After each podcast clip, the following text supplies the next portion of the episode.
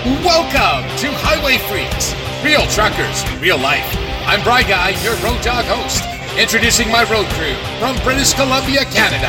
J-Man the Snarl from Vancouver Island, Motorhead Mark, and Cruisin' Corinne from Swift Current, Saskatchewan, Electric Aaron, and of course, country rock singer G.M. Blacktop. Produced by Calgary's Power Path. We are Highway Freaks. That's right. We're highway freaks, real truckers, real life. I'm Bry Guy, your host, sitting in Casper, Wyoming tonight. I might say a chilly minus 15 Casper, Wyoming. Roads are just atrocious. Uh, J Man, where are you sitting at? I am sitting in balmy, and I mean balmy, 46 degree Fahrenheit Lethbridge. Wow. Nice and toasty. No kidding. And we have the extraordinaire himself, the singer songwriter, ex owner operator, but now a company man, GM Blacktop. Where are you tonight? I'm in Georgia, Georgia. Oh, good. By the way, by the way, with with Christmas coming up, um, I want I want you guys all to know this, and we did this last year, and Jay's gonna Jay's gonna love this. We are going to be singing Christmas carols Oh. again on Highway Freaks. You Go got to that hell. right. Go, No. go to, no, I'm going to be sick. I am going to be sick that day. No, no. Everybody's got to sing. Everybody's got to sing. You Fine. did it last year. Fine, In fact, fine. Jay, I am going to do, I am going to do my rendition. I changed the words and everything of the Grinch. Okay. All right. So and it's nasty. and- it's nasty. There's going to be shotguns going off everywhere. Okay. And of course, you know, I'm going to do Randolph the bow legged cowboy, Brian, Bry Guy's version, Bry Guy's version, chat, chat, channeling my inner Bing Crosby. You, you remember you remember that, okay? And Corinne, um, don't know what your singing voice is like, but uh, we are gonna we're gonna nominate you to to do one as well. So everybody's got to do them. No, Whoa, whoa, whoa, whoa! you didn't tell me about singing when I signed up for this. Oh, I oh, know he was did it to us. He did it to it. Do it. Did it to us last year. And it was great. my kid, my kid thought it was so bloody funny and ridiculous. She made it made it her ringtone. Yes. Yes. Yes. Uh, yeah, I never heard the end of that. That was great. Oh that was man, great. every everybody that came over, that uh, people I didn't even know. Hey man, you want to hear something stupid? It it is. Jay Jay sings really well. Oh, I'll just say. Oh Yeah. god. Compared So- us non-singing like people. Well, let's just Well- put it this way. Let's just put it this way. I tried singing in the shower one time, and the shower stopped. Well, we I can't I can't hear wait to hear GM singing his rendition of Jingle Bells uh, on on our Highway Freaks Actually, Christmas Oh, podcast. jeez. I'm actually can not just- going to do that. I've actually been thinking about this for a while now. Uh, I'm going to be doing uh, Silent Night, Holy Night in a Hebrew tongue. Very Okay. interesting. Okay, that should be. Is, is, does that involve uh, yells and, and, and yelps and and uh, dog cat dog cat cat calls? or Well, that last last time I checked, he, the Hebrew language wasn't anywhere familiar with dogs and cats, but maybe. Okay. All right. Okay. Um, coming up later on tonight, I did an amazing interview with Brian Vollmer of Helix, and part one uh, we're going to have at the end of these this uh, visit number 55, I might add. And we are back to playing some of Fist's music. Uh, we're going to play some classic stuff, and then we're going to play a remake that uh, they did from Joan Osborne called "One of Us." Such a Oh, great yes. rendition. Yes, yes, I heard Yeah. that. Very, very, Very. well done. Extremely well done. Yes. So, uh, so a lot of good things tonight. Um, we've got some great topics. Uh, I'm going to tell you about my short two week flatbed career. And yes, that's what I meant. Two weeks. Okay. Um, it's great. Uh, I haven't. Uh, I've told this probably to uh, hundreds of people. I've never told it on the podcast, and I thought, why not? Okay, because we're going to talk about trucker misfalls, missteps, screw ups, whatever you want to call it. We all were there at one time, and I want to ask each one of you uh, a little tidbit of uh, what you went through or what damage you might have done. So that that'll be some good input. Uh, Corinne, what are you going to talk about tonight? I will be covering Grand Canyon and Bryce Canyon in Arizona. Nice, very nice.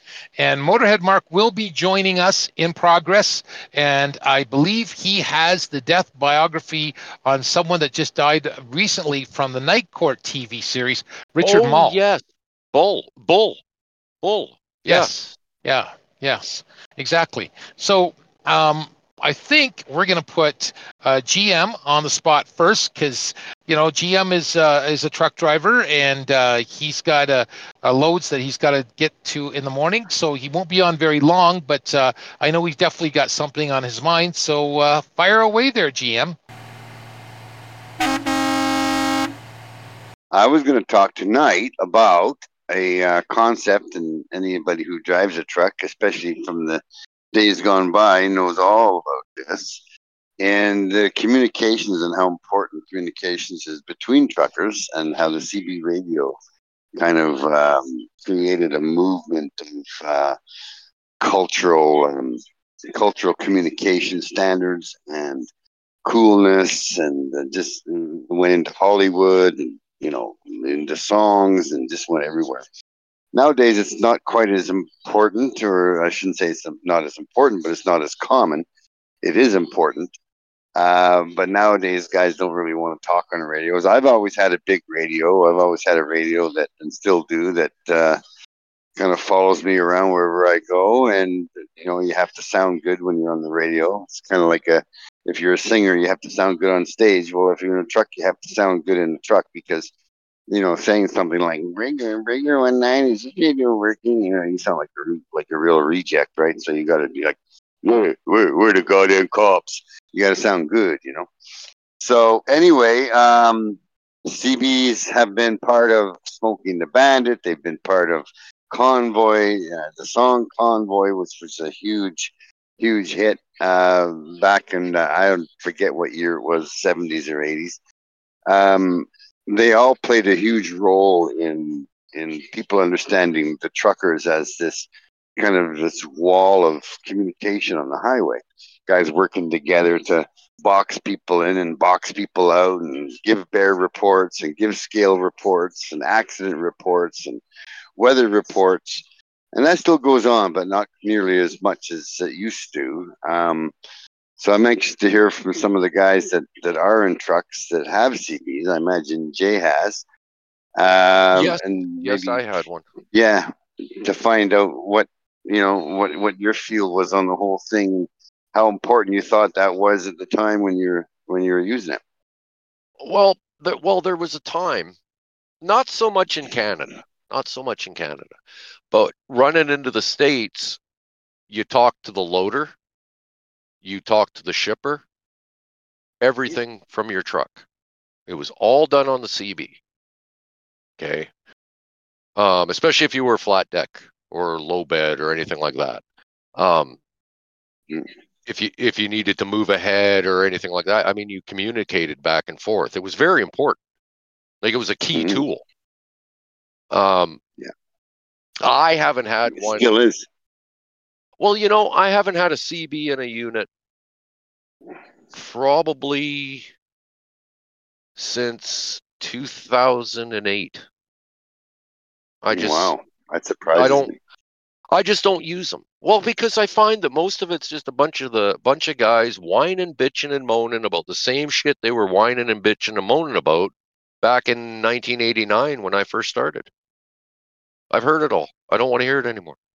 Yeah, you know, the CB Rambo's still around, but oh yeah, much. But but the one thing I used to I know enjoy, what I was. The one mm-hmm. thing I used to enjoy, I'd I'd get into a truck stop on a you know on a Friday night, and you know you're stuck for the weekend because you missed your load or whatever, and I would just turn it on and listen to the chaos. You know, it was always entertaining. Like I don't know if it if it's like that anymore, but I mean, I I I used to take my my ex-wife with me, and we would just listen to the radio and and laugh our asses off.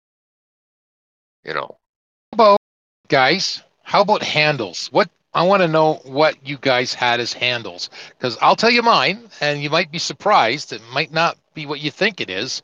Um, for some reason, we had a theme of mice growing up, and I was actually the pack rat, and uh, and that's appropriate if you look at my truck. Thank you, Mom.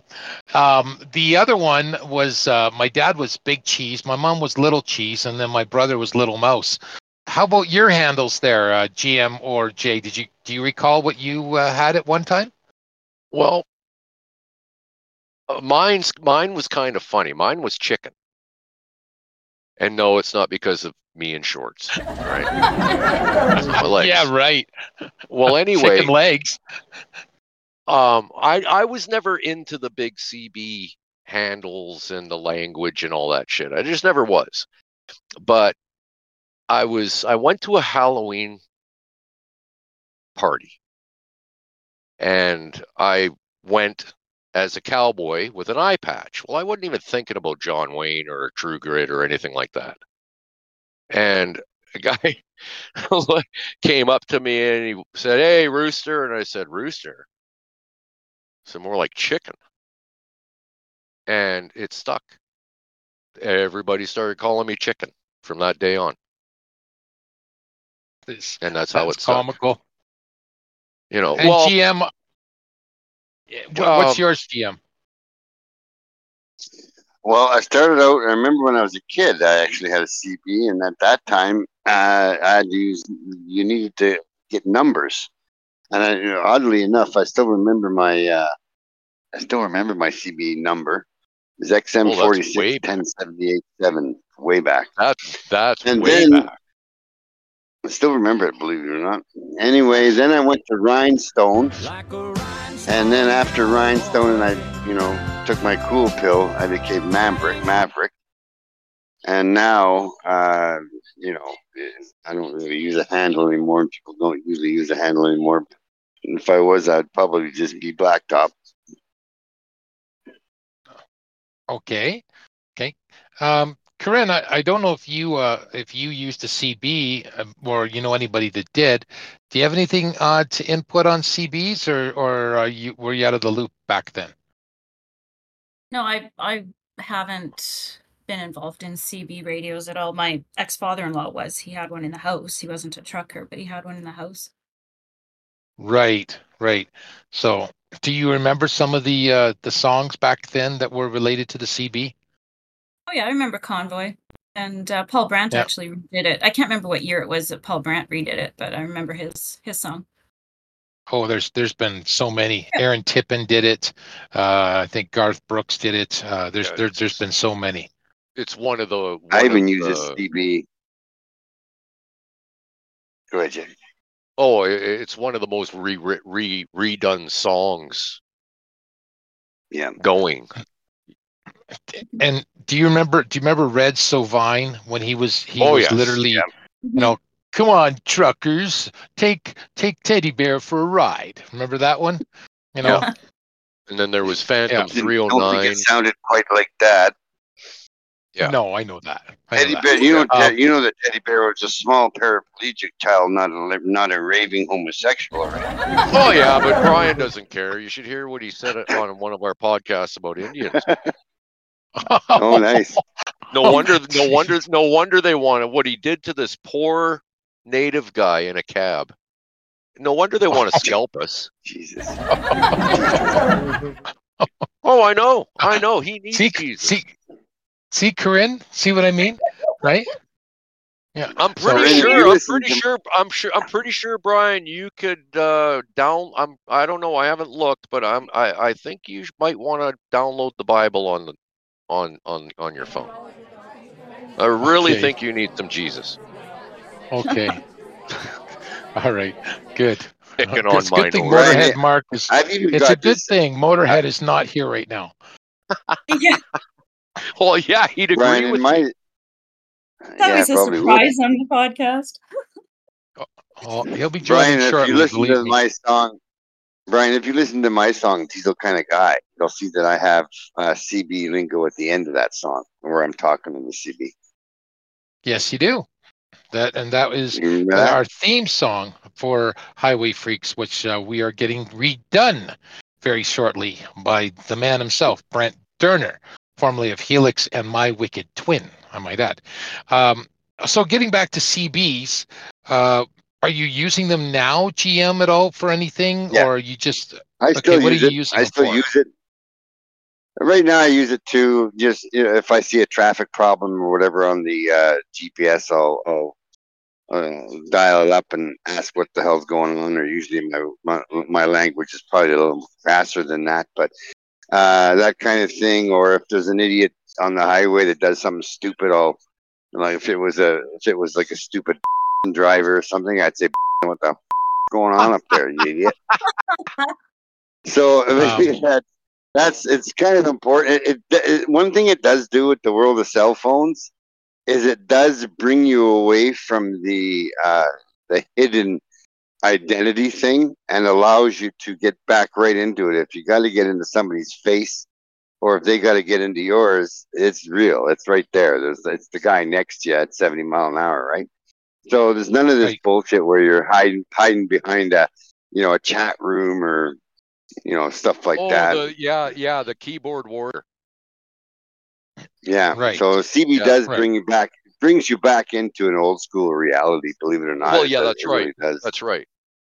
and and funny gentlemen as this sounds but with my uh, my new kenworth that i'm getting here Oh. uh, in about three weeks delivered to my driveway yeah i'm going to toot my horn on this um, i am actually getting a cb if you can believe Oh. it it's going to be included so uh, i think the highway freak might be re- would be reborn on the cb because that'll Well, That well, But you probably have to be do one thing. You have Buy to do your- one thing when you get that CB. what You have to remove it from the truck when you're in. Next time you're in Ohio or one of these Iowa, wherever, you got to bring it into a CB shop and get That's them right. to peak and tune it and get a Connex put in it. It'll cost you a hundred bucks, but then you've got yourself a real CB, not one of these. Hi, my name is William. well, the problem with CBs is they only push four watts. Right. Um, and that's because any more than four watts, you have to have a license. Falls under the ham radio. Is that are you talking about having the speaker underneath the the the engine like no, uh, no. and then you're you know you you input your voice and you can actually use it as a megaphone Oh no, No. that's PA. That's a that's that's just a speaker, an external speaker. You can put ah that in your you can put that in yourself. Uh, don't Okay. get caught with it. Don't get caught with it. really why Oh, it's illegal. to have a pa system Yep, you got to have a license for a. It's called pr- public address. oh And if you They look don't, it they up, don't enforce it though. well, well, you get you get a, um, you get a cop that is just, you know, a natural born prick. They'll write you up. do, Yeah, you know do you know what i remember There's not a I- there's not I a gotta share this. Peterbilt. in- There's not a Peter Peterbilt in the world that's got a that has got a four watt CB. They've all got. They're all Oh no, pushing 25. no. The first thing, the, the first thing I did when I got mine is, uh, well, I bought mine at a at a at a CB shop, um, and it was already done, and they installed it and and everything else. I mean, it cost me it cost me about, oh, I guess once the bill was settled, about five hundred bucks. That's aerials, cords, CB, everything Oh, that's the whole. That's the whole works. Yeah. that was the whole thing, right? And uh, you know, I mean, and that was a long time ago. and and then Oh, you had yeah. that giant whip that giant whip that was Oh, on whip. station wagons that looked just asininely stupid okay Well, Um, that was so you and- could that that was so that you could talk to God.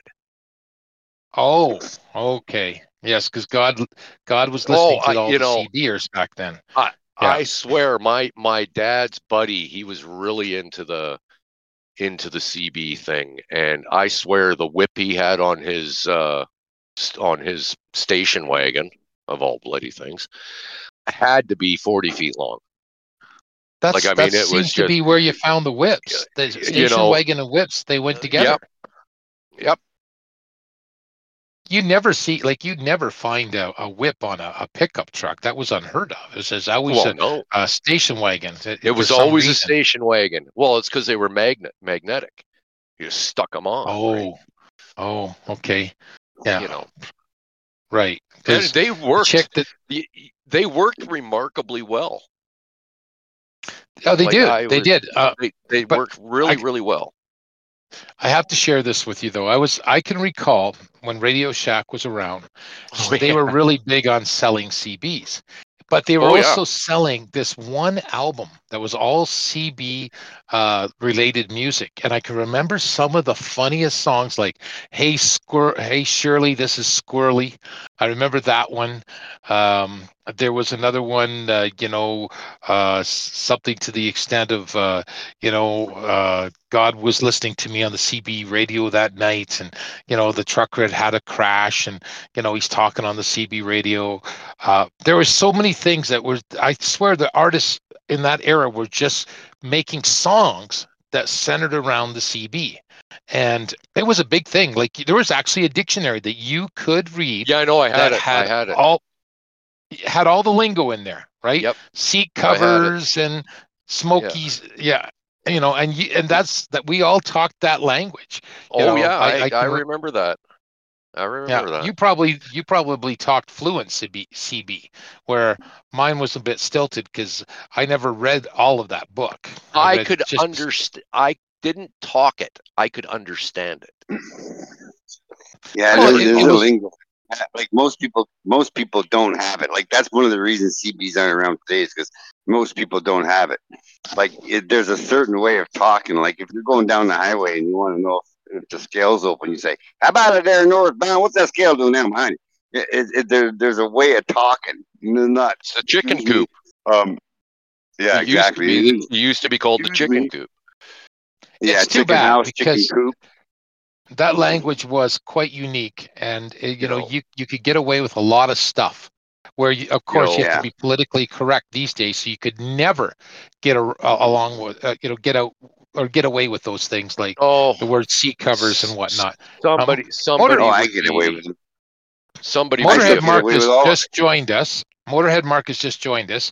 So we're talking about CBs there, Mark, and uh, uh, I'm sure you remember CBs. Do, do you uh, do you have some input on that? Um, I may or may not have owned and still own a few and still have my CB handle. Oh, you still have your okay. we, we all we all discussed our handles. What's yours? Telephone man. Telephone man. My friends used Catchy. my friends used to narrow or slim it down to T man. Right. Oh, right. okay. That makes Okay. sense. And and did you did you talk the lingo back then too? Completely.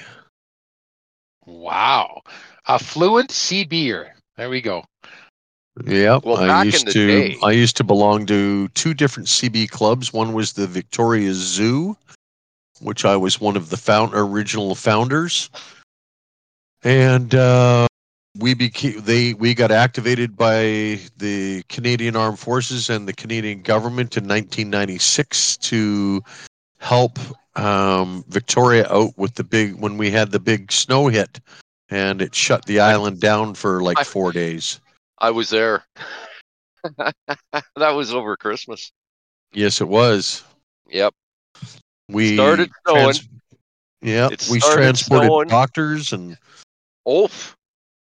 I was on Esquimalt yeah, and I was absolutely amazed at how the community came together. yeah. I was blown away. Like that would never happen in in the Lower Mainland. You'd die. Oh God, yeah. like you would. Um, Yeah. It was just I was just floored. Um, well, what did they get? They got something like, uh, but uh, within 24 hours. I mean, it was about three feet deep It was oh, yeah, it was It just was- over it three was- feet. Yeah, it was it was was, quite. So I got a picture. I got a picture. I'm gonna have to dig up, and it's actually my dog standing on the snow, Mm-hmm. looking over the fence. hmm and he didn't know what he couldn't understand it because the fence was always there to keep him in. Now he's looking over it. He, he, he Right. And couldn't Mark- get it. And Mark, sorry, Yeah. uh, did you uh, did you uh, are you using CBs today? Um, uh, I just got one the other day to mount into my tracker, and um, yeah, I've I've still got three or four of them. I had my base station for years. Wow. Do you got yeah. the do you got the old realistic? Yep, my uh, base station is a realistic 23 I- channel with uh, alpha channels added to it. I can remember uh, when they were the top of the line CB. Yeah, they were. Could not Then get I- a better. You couldn't get a better one. I got a couple of Cobras. Um, I've got a unit in Grant. I've got a, uh unit in President HR 2510 with the CB channels added to it. So it's a ham radio with the CB channels added to it. It's, Wow. uh, yeah. So it's, Well, it's I got a question. I got a question about since we're on the talk about CBs. Yeah, I've never ahead. I've never seen it. I've always heard about it, and I've Yeah. always thought it to be bullshit. What's that? um, as- when you cue the mic on a on a jacked up CB, yeah. you could you could stall a car with points. Yes, true. Is it? Tr- it is. I know you can set have, off. to, you have to have over, you have to have over 250 watts. Okay. Yeah, as long as you had over 250 watts, you could do that. You could fry another guy's radio. Um, Wow. yeah, yeah, yeah, Like I can remember if you had a CB in your truck that wasn't stock, and you're going through an area where they were doing any blasting, they actually still put signs up. right. to take to turn your your your radio off because Mhm. you can actually set the explosive off. Uh, I know yeah, a- I I know that's a fact. It's it has It something to do with the it has something to do with the blasting cap. Yeah, it does. It's frequency modulation. It's a that, uh, frequency, yes. yeah, frequency And actually, you'll, you, you'll see those signs. Actually, I just saw one uh, a couple of weeks ago on Highway Three where they're doing all that blasting. yeah, Remove your transmitter. I started playing with CBs when you used to have to have a an XM license. license. Yeah. Mhm. Yep, I yep. was just telling the guys I still remember mine XM forty six ten seventy eight seven. There you go. That's cool. That's Yeah, very I cool. had a I had a CB and a police scanner. yeah, yeah. I'm not too. telling you why I had the police scanner. I had a police scanner too. yeah, they were fun. I used to use my They were fun. To my CB to get dates on a Friday night. Oh yeah, Oh, you yeah. Yeah, I'd and go. it wasn't just we- like wasn't just ladies of the evening. It was other truck drivers that were women that were driving at the time. Believe it or not, that shit works. Oh. if we were bored on a Friday or Saturday night, we'd go up to Mount Tolmie. A bunch of us would meet up there, and we'd play CB tag. One guy would take off. You'd give him Yeah, X I've number of minutes to run and hide. Yep. And then he'd park. He had to be in. He not allowed to be in a private driveway, and not allowed to be in a mall parking lot. I And, remember uh, that. And then you go five count, and you'd have to go one, two, three, four, five, and you'd look at your meter, and you'd start chasing and try to find that person. Whoever found him, he got to run and hide. Yeah, I remember that. I remember that. Yeah. My dad, I- uh, uh, I, Yeah, my dad used stuff. to used to go do that. Yeah. Well, I gave my for a long dad. time, man. Um, I GM gave opened my up dad a can of hand. worms. Uh, I What's did. up, I Brian? opened up a can of worms, but that's okay. That's what the idea was. well, when That's- when my mom good.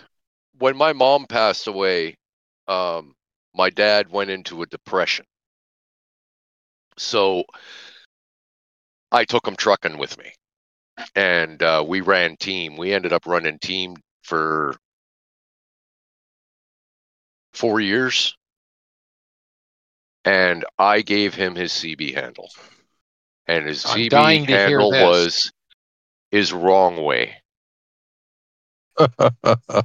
You know why? Because I would be sleeping. My dad was uh my dad always ran north. He never ran into the states or anything like that. And our first trip, I'm sl- I'm sleeping in the bunk, and you don't really sleep when you're running team. You just kind of rest. And back in those days, we ran a four on, four off. So you're you're just always a bag of crap. You're never you're never rest. Mhm. And anyway, all I would hear is son of a bitch. And then the brakes would come on. He took he would take the wrong overpass or on ramp or off ramp. And he was always turning around. And I gave I gave him that name. Hmm. I still call him that. Anybody else got anything to add to our CB topic tonight? It- Before we it get could go- into a It could go on and on, Brian. It could go on and on. So It can go on and on. Well, it's memories, right? We Yeah. all Yeah, were oh, yeah. around. Oh yeah, I mean, Yeah. it started in There's- '75. 74 Well, for me. Smokey and the Bandit. Oh, yeah, S- we- Smokey and the around- Bandit started the craze. Oh Literally. no, Yeah. no, no! But that was the one that really shot it up. That was the Absolutely. most popular. Well, that was the most popular. I'm not sure what year Convoy came up, but Convoy was a big part of that whole. Convoy Blast. was, There was. Absolutely. Con- Convoy was first. Um, Yes. Jerry C.W. Reed. This McCall. is really, this is really bizarre. Um, and I didn't know this until a few years ago because I I'm a I like Jerry Reed. Mhm. I, I always have. He played Mhm. Snowman. He did seven trucker movies Hmm. before before Smokey and the Bandit. Really. I, didn't had no that. idea. I'd, I'd never even heard of him. He wrote three or four of Elvis's songs too, Guitar Man and Oh, you got to watch. Uh, my favorite song of his is uh, um, uh, "She Got the Gold Mine, I Got the Shaft." yeah, He Yeah. that has He to be the probably- funniest. Go ahead, Bry. I said he'd probably be a good guy to do a topic on because he's he had an eclectic life and uh, well, I mean, he, he didn't even get into the Smokey and the Bandit movies and, until uh, Burt Reynolds, you know, was involved with it. So That's right. um, I think I think Well- that would make a really good topic for someone. Well, Jerry Reed. Jerry Reed at one time was a truck driver. Yes, he was. Um, so, you know, and he was very flamboyant. Like he, Mhm. he was like just a fun guy, right? I used to watch his fishing show. He used to have a fishing show, and uh, I used to watch that all the time. Mhm. And that, He even had, a, a that- small variety show. yes, yes. I mean, he was. Yeah. Uh, um, I, I like his uh, his interview when he was talking about how he'd date Elvis.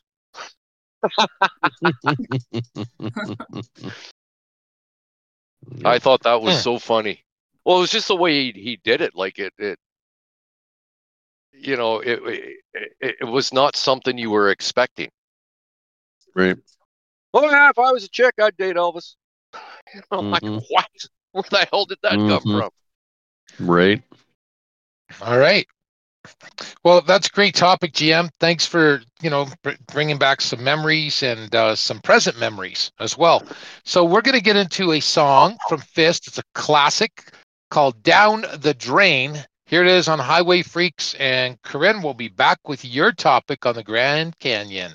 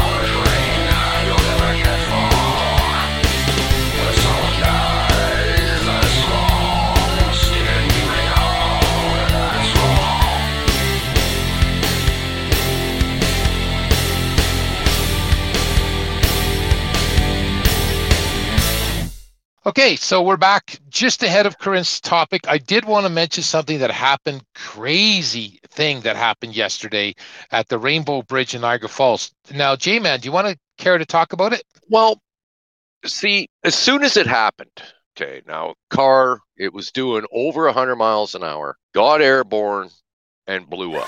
Now, it was immediately looked at as a terrorist attack. None of the newspaper or none of the news agencies could get what direction it was going right to begin with.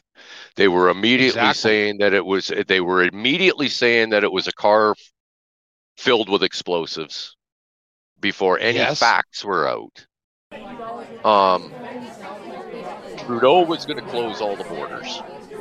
Um, I mean, it was just, it, and with everything that's going on in the world right now, um, Canada's been threatened. The United States has been threatened. Europe's been threatened. Um, something apparently happened in in Dublin. I don't I don't know. I haven't heard anything more about it, but there was a big fire or a huge explosion. But anyway, getting back to this, it was just an accident. Um, two people died. Car blew up. It got airborne. Yes, it did. It got it got really airborne. Um, and by the looks of it, it had the fuel. T- it looks like the fuel tank got ripped up or got ruptured. And there's nothing It left actually- of the car. There's nothing left of it. No, I'm surprised they even could identify two people. Yeah. If anybody wants to Google explosion at Rainbow Bridge, you will see that footage. And It, it's, it's, wild. Uh, the, the the one guy that was the uh, the witness, he thought it was a, a movie stunt because he said it was just yeah, that's uh, right. so I watched unreal. him. I watched So unreal. that. Well, can you Yeah. imagine? You're at the border, a car crashes through the border, okay, it goes through a fence, explodes in midair, and you're sitting there at the border. I mean, it's just it's so surreal. Yeah. You know, it would it would just I mean, I watched the the video and like my jaw dropped. Like wow. Like I saw the you know, explosion. I did see the well explosion. there's there's That- a there's this there's a the border camera catches the whole thing yes. and Yes. it's just it happens so fast like Mhm. it's you actually have to i had to slow it down to actually watch it to see what Mhm. happened because it happened Yeah. so fast the car was It did. it had to be mechanical it had to be a mechanical failure because But you you and I were talking about that, and you said that something about the throttle. Do you want to explain that? That's what I'm, that's what I'm thinking. I'm thinking, well, we have throttle bodies now, and you know, if they stick, they stick. You're like most are all electronic now, right? Like even in our trucks, we don't really have a throttle. It's more like a a sensor. Um, But but you'd think but the guy Mark, would be like honking Mark, his horn. Yeah, but you know what? You're going all of a sudden this is happening. The last thing I'm looking for is my horn. I, I'd be screaming my head out the window. Well, yeah, and I- I'm I- trying not to uh, like he he he avoided apparently he avoided a couple of cars. So shit Hmm. was going on. And I think he was just trying yeah, I, I he I think he panicked. I probably would have too. You know. So but I that's mean, what happened, Mark, Mark. Mark, you What? you've driven the old you've driven the old Detroits, right? The old Lots of them. 80s and okay, Yep. do you remember their really piss poor design that if the throttle spro- spring broke, the truck went wide open? Oh yeah, it would run on for sure. yeah, it would- yeah, next thing you know is you're you're full throttle. Um you had to Yep. pull the you had to pull the engine kill. Um Yep, that's right. okay. Oh, And it uh, we've even stuffed a we've stuffed a rag in the intake. Yes, in the intake. Yeah. Um Yeah. anything. Um, that's the that's what I'm thinking happened is something along those lines. hmm you know, because I know Toyotas were at one time really bad for it. You'd be driving down the freeway and you go to you take your foot off the throttle and you know you're you're still going faster and faster and faster. Uh, Toyotas were horrible for it. Right. I'm sure next Um, week we're going to hear something. Well, I hope so. I'd I'd like to know, um, because it, it it scared the shit out of a lot of people, caused a lot of unnecessary. Uh, Unrest. um, uh, yeah, Mhm. you know, I mean, the world's already a mess. You know, y- and of course, it happens in New York. yes, of course. You know, State of New York. Yep. you know, so you know, it it it it it really. I think I think. I don't know. Uh, I'm call me old fashioned or whatever, but before I say anything, I want the facts. Mhm.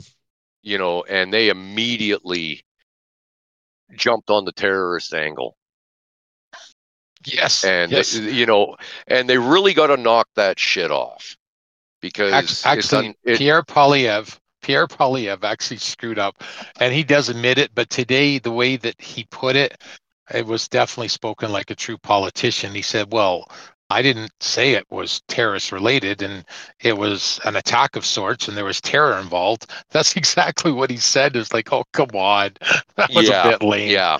that was Yeah, really lame." Um, but yeah, I- um, I, I'm just old fashioned that way. You know, I want to know what the hell before I say anything. I want to know what I'm talking about. okay, Mhm. So, eh, eh, enough said on that. Let's get Corinne to her topic.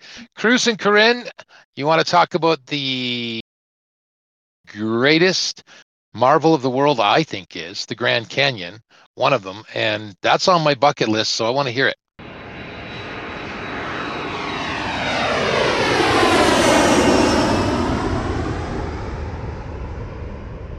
Okay, thank you. So, on our last podcast, I talked about my visit to Moab and Monticello in Utah. Tonight, I'm going to cover, or I'm going to be continuing from Monticello, heading southwest, and talk about exploring the Grand Canyon and Bryce Canyon in Arizona. At the Grand Canyon, you have the choice between the North Rim or the South Rim. Uh, unfortunately, it is not that easy to zip back and forth between the two. As the crow flies, it is 10 miles across the canyon between the two, but by road it is over 200 miles, so it's quite a distance to to uh, go from one to the other. So for this trip, I decided to visit the South Rim. It just seemed to have more points of interest to check out on this time round. On the way to the Grand Canyon from Monticello, there is a point of interest, uh, Monument Valley, that I really wanted to explore. Except when we arrived there, we found out that they do not allow motorcycles into the valley, and this is to protect the red soil from damage that could be done by the bikes. So instead, just had to enjoy the view of the huge red monuments while riding along the highway. And even from a distance, the monuments were very majestic, rising vertically out of the red soil. As I was riding that morning, heading to the Grand Canyon, enjoying the scenery and the variety of rock formations, I was getting very excited, realizing that very soon I was actually going to see the Grand Canyon in person. It's uh, one of listed as one of the world's seven natural wonders, which I'd only seen in pictures and movies. As we rode up to the first viewpoint, called Desert Viewpoint, uh, we pulled out to do some exploring. And this location turned out to be uh, the spot where the famous watchtower is. It's a 70 foot tall stone building that was built in 1932 and designed by architect Mary E. J. Colter. The inspiration for it came from ancient North American watchtowers and the Pueblo Indians. When I looked at the Grand Canyon for the very first time, it was a very surreal experience. It was a, a bit of a spiritual experience as well, where it was almost like a choir of angels should have been singing in the background. There's like hundreds of years of history in this one natural wonder. Visually are the layers of colors in the rock formations and canyon walls, different levels of plateaus, all spotted with vegetation for as far as you can see. it it had an interesting softness to it. A lot of times when you look, you know, out into into the distance, it'll be crisp and clear, but this wasn't. It was very soft and it almost looked like a life-size painting in front of you. I had booked a tent site at the Mather campground right in the South Rim village and had reserved sites for this trip a few months before, which was a good thing that I did that because there is no such thing as just randomly pulling in and getting a, a campsite at this campground. It's always crazy busy. The, the campground had great amenities, but we had to ride to the closest store for supplies, which is sometimes a bit of an inconvenience, but if you have to do it, you do it. One thing that I enjoy about traveling on the bike is the people and fellow riders that I meet on every trip. And at the Mather campground, uh, we met a couple of very interesting riders. One, uh, he was a veteran from Texas, and he was riding a 750 Honda Shadow. He had recently left the military and was out de stressing and riding, and he had no set agenda. He was just kind of heading wherever he felt like going. Um, he, he, it was interesting because he did not wear any gear, uh, no helmet, uh, no like boots, jacket. It was just like jeans and t-shirt and uh, sunglasses. So he almost looked like a reverse raccoon because his face and head and arms were severely burnt from the sun and the wind, except for where his sunglasses were covering his face. And another fellow rider met was from Argentina on his way to Alaska. He was traveling on a BMW 1200, which he had absolutely loaded down, and he even had a couple of spare tires strapped onto the bike. He pulled into the campground late at night. He had no food or water left on him, so all of us that were together at the campsite that night, we put together some food and water from our own supplies to, to get him through the night. Uh, he didn't speak any English, but he had Google Translate on his phone, so through the night we were communicating through Google Translate.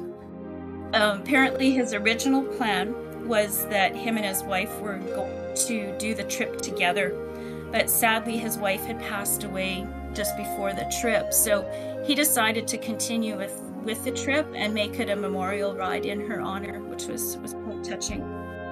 We spent a couple of days at the South Rim, riding around the area, stopping at all the viewpoints and pullouts to see the canyon from different locations and, and different view angles.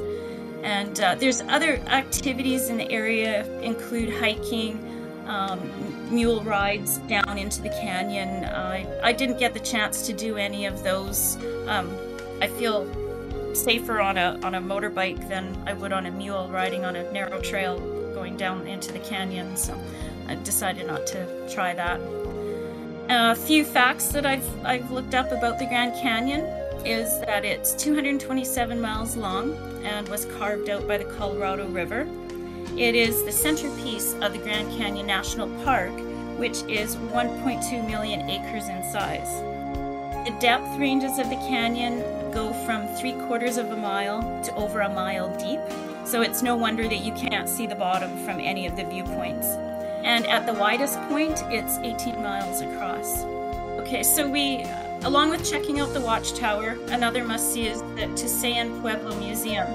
We went on a 30 minute, very informative tour learning about the ancient Pueblo village. The tour guide pointed out building footprints left on the site and what purpose they thought it had served. At the gift shop, I ended up with a stuffy stowaway, I called him, who became a mascot for the rest of that trip. Kind of like that traveling gnome, but this one was better. He is an, an Abert squirrel or a tassel eared squirrel, and I can't remember how he got his name, but we were calling him Guido for the trip. He ended up in many pictures wearing my helmet, hanging out at the campsite, and viewing the Grand Canyon, and I actually still have little Guido at my place. From the Grand Canyon, we went on to Bryce Canyon. Two highway options were 89 or 89A. Other motorcyclists recommended jotting off onto 89A because it was a designated motorcycle road. And that road, that route also took you through the Marble Canyon. And it was well worth the extra travel time it added for, for the views, the curves, the twisties. At Bryce Canyon City, I had booked in at Ruby's Inn RV Park and Campground. Once the bikes were unpacked and campsites set up, it was time to check out the road through the Bryce Canyon. The road is 18 miles long, with numerous viewpoints to stop and admire the multicolored limestone sediment formations. This road actually comes to a dead end, so you have to do a turnaround and then you get to enjoy those 18 miles of curves and twisties all over again going the opposite direction. While I was preparing for tonight's podcast, I came across a list of just a few fun facts about the Grand Canyon. One is we don't really know how old it is. Uh, two, the Grand Canyon creates its own weather. Three, there are no dinosaur bones in the canyon, but there are lots of fossils in the area. Uh, four, there's a town and Phantom Ranch down in the canyon. And five, we're missing 950 million years worth of rocks from it.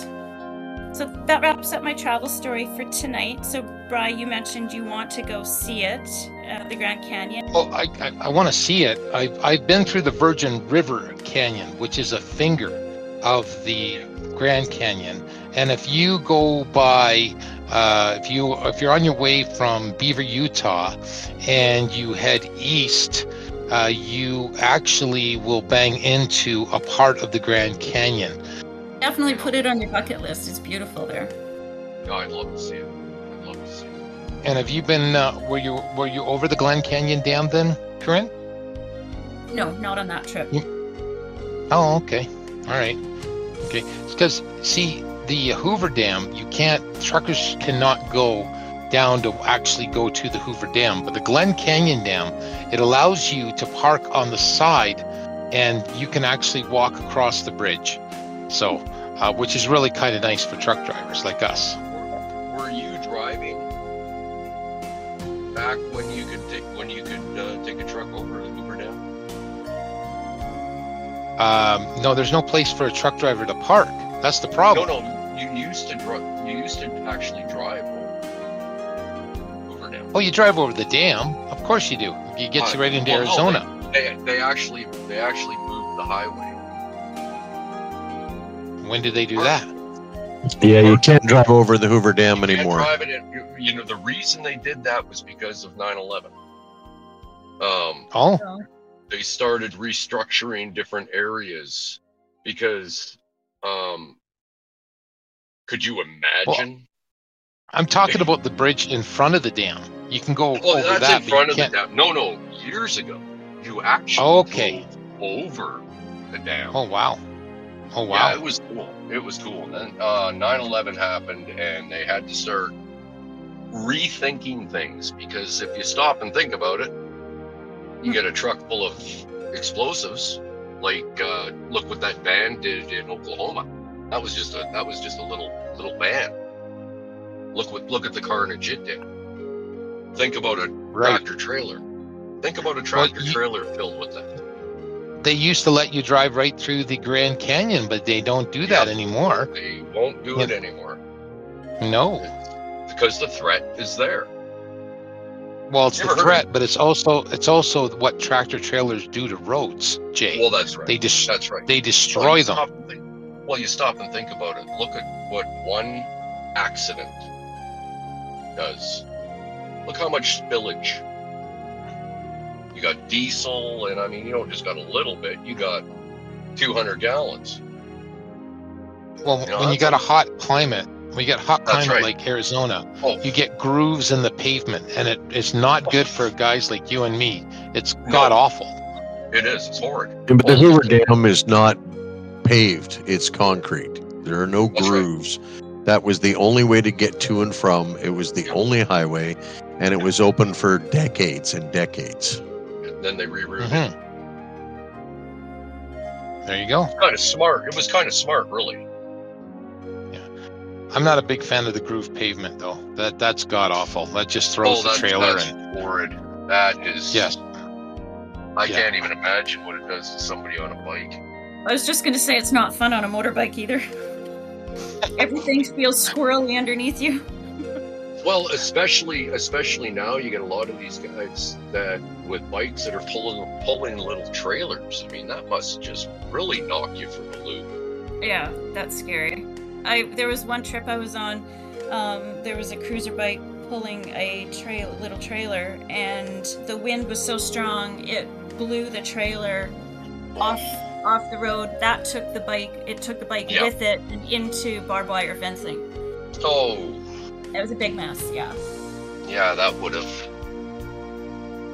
I don't know how you guys drive those things and not get bugs hitting your face.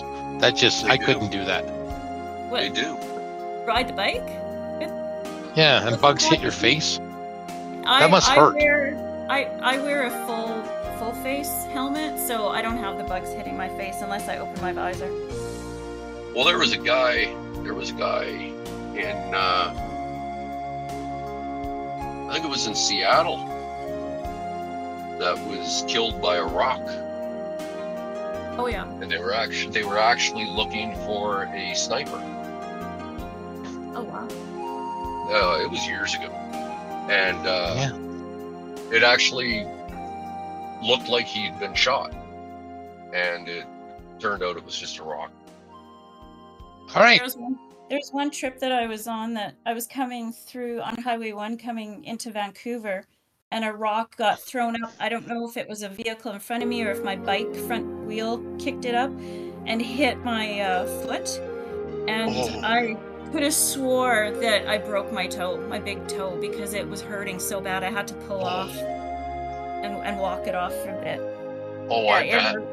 I It bet. hurts when shit gets flown up at you from from vehicles. Okay. Well, that's that's one of the reasons why I hate having you guys behind me. And I don't like being behind a semi. That's why I try Nope. to get around as soon as I can. I want you. I want you in front of me. Yep. Um, because you know, if I flip up a rock, whether it's just it could be the size of a pea. I mean, that's lethal. Yep. You know. Okay, so we're gonna play a fifth song, "Give Me Love" on HiWay Freeks, and when we come back, "Winter Driving" by the Jayman. Don't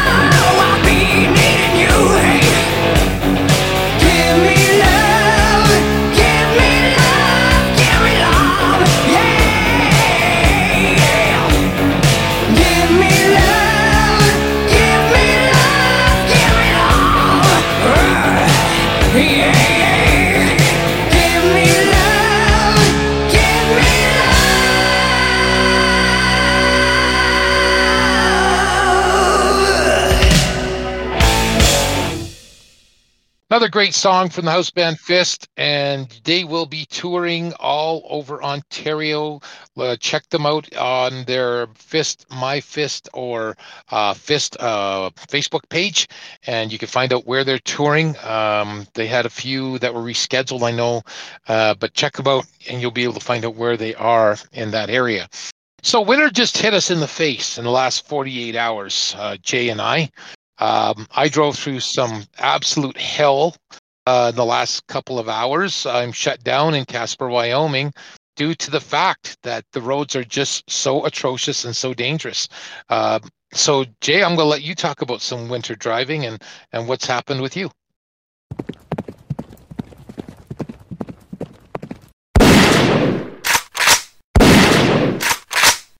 Well, a lot of us have been spoiled this year. Um, like when you really stop and think about it, uh, winter's come a little late. Not like last year. Last year it was it showed up with a vengeance. Canada's had its snowstorms, but you know it's Canada. It, I've seen I've seen snow on the May long weekend. But anyway, um, you, Bry, you're in Wyoming right and uh, you're shut down because of roads. Um, l- yesterday, I was sitting in in Denver and not wearing a jacket, nice and warm, um, waiting for a brake pot. And I finally got out of there. And as I was driving up north towards Wyoming, my phone binged winter storm wa- warning on your route. And I'm like, what the hell are you talking about?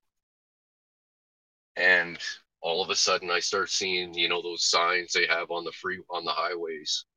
Uh winter storm warning for Colorado starting I think it was uh I think they were they were they announced it for Colorado for uh 9 p.m. tonight through Saturday morning.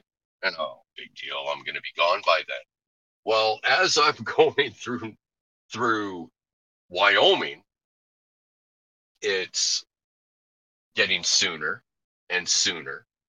And by the time I got to Casper, it had started to snow. Like nothing bad, like flurries. You could barely see them. And so I started putting my boot into it a little, bit because I didn't have very many hours left. And by the time I got to to Sheridan, um, it was bitterly cold. Like it was bitterly cold. So I knew it was coming. So I looked at my my e log, and I still don't know how I managed to do it, but I managed to make it into Hardin, Montana. And so I got ahead of it. I got I got ahead of it, but I ended up running into it into part of the storm that is hitting Butte, Montana. I I hit that just north of uh, Billings, and the roads were just gross. Like I was all over the place.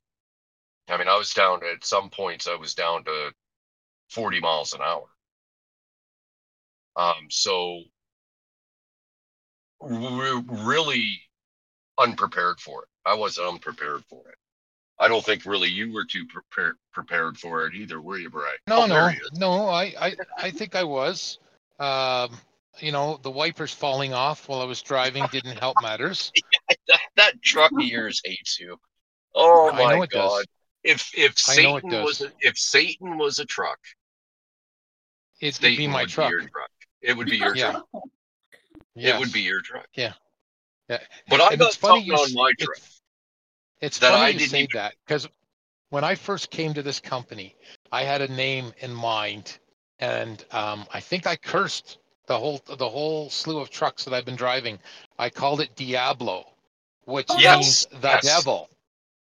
So I think I cursed Yep. the all the trucks I've been driving because Well, every one my- of them have been just an absolute piece of garbage. So, um, and uh, this one is no exception. Um, but yeah, no, I was a little cautious driving. Uh, Yeah, I handled it well. I, I hit a few patches of ice, uh, had some scares, had some white knuckle moments there. Um, you know, because uh, they have this thing on here that uh, allows it to break a 50% brake application. Oh, And yeah. even Yeah. even though I uh, had snow covering the radar, apparently something, we won't say exactly what it was, wasn't working exactly right, and it decided to break on me on some ice tonight. So it put me into a fit of rage that I probably won't discuss with you in detail. But um, anyway, uh, yeah, I, that was my moment. And other than that, I made it to uh, the Shoshone uh, airport, uh, the Sinclair, and and we're safe. So that's the main Good thing. for you. Uh, the- hey, Yeah. that's all that matters is that you get to where you're going safe. You know, um, Exactly. but for those freaks out there that are unprepared of the weather, what would you have as pointers that you would say uh, you should be ready for winter driving? You know, can you throw in some pointers there, Jay?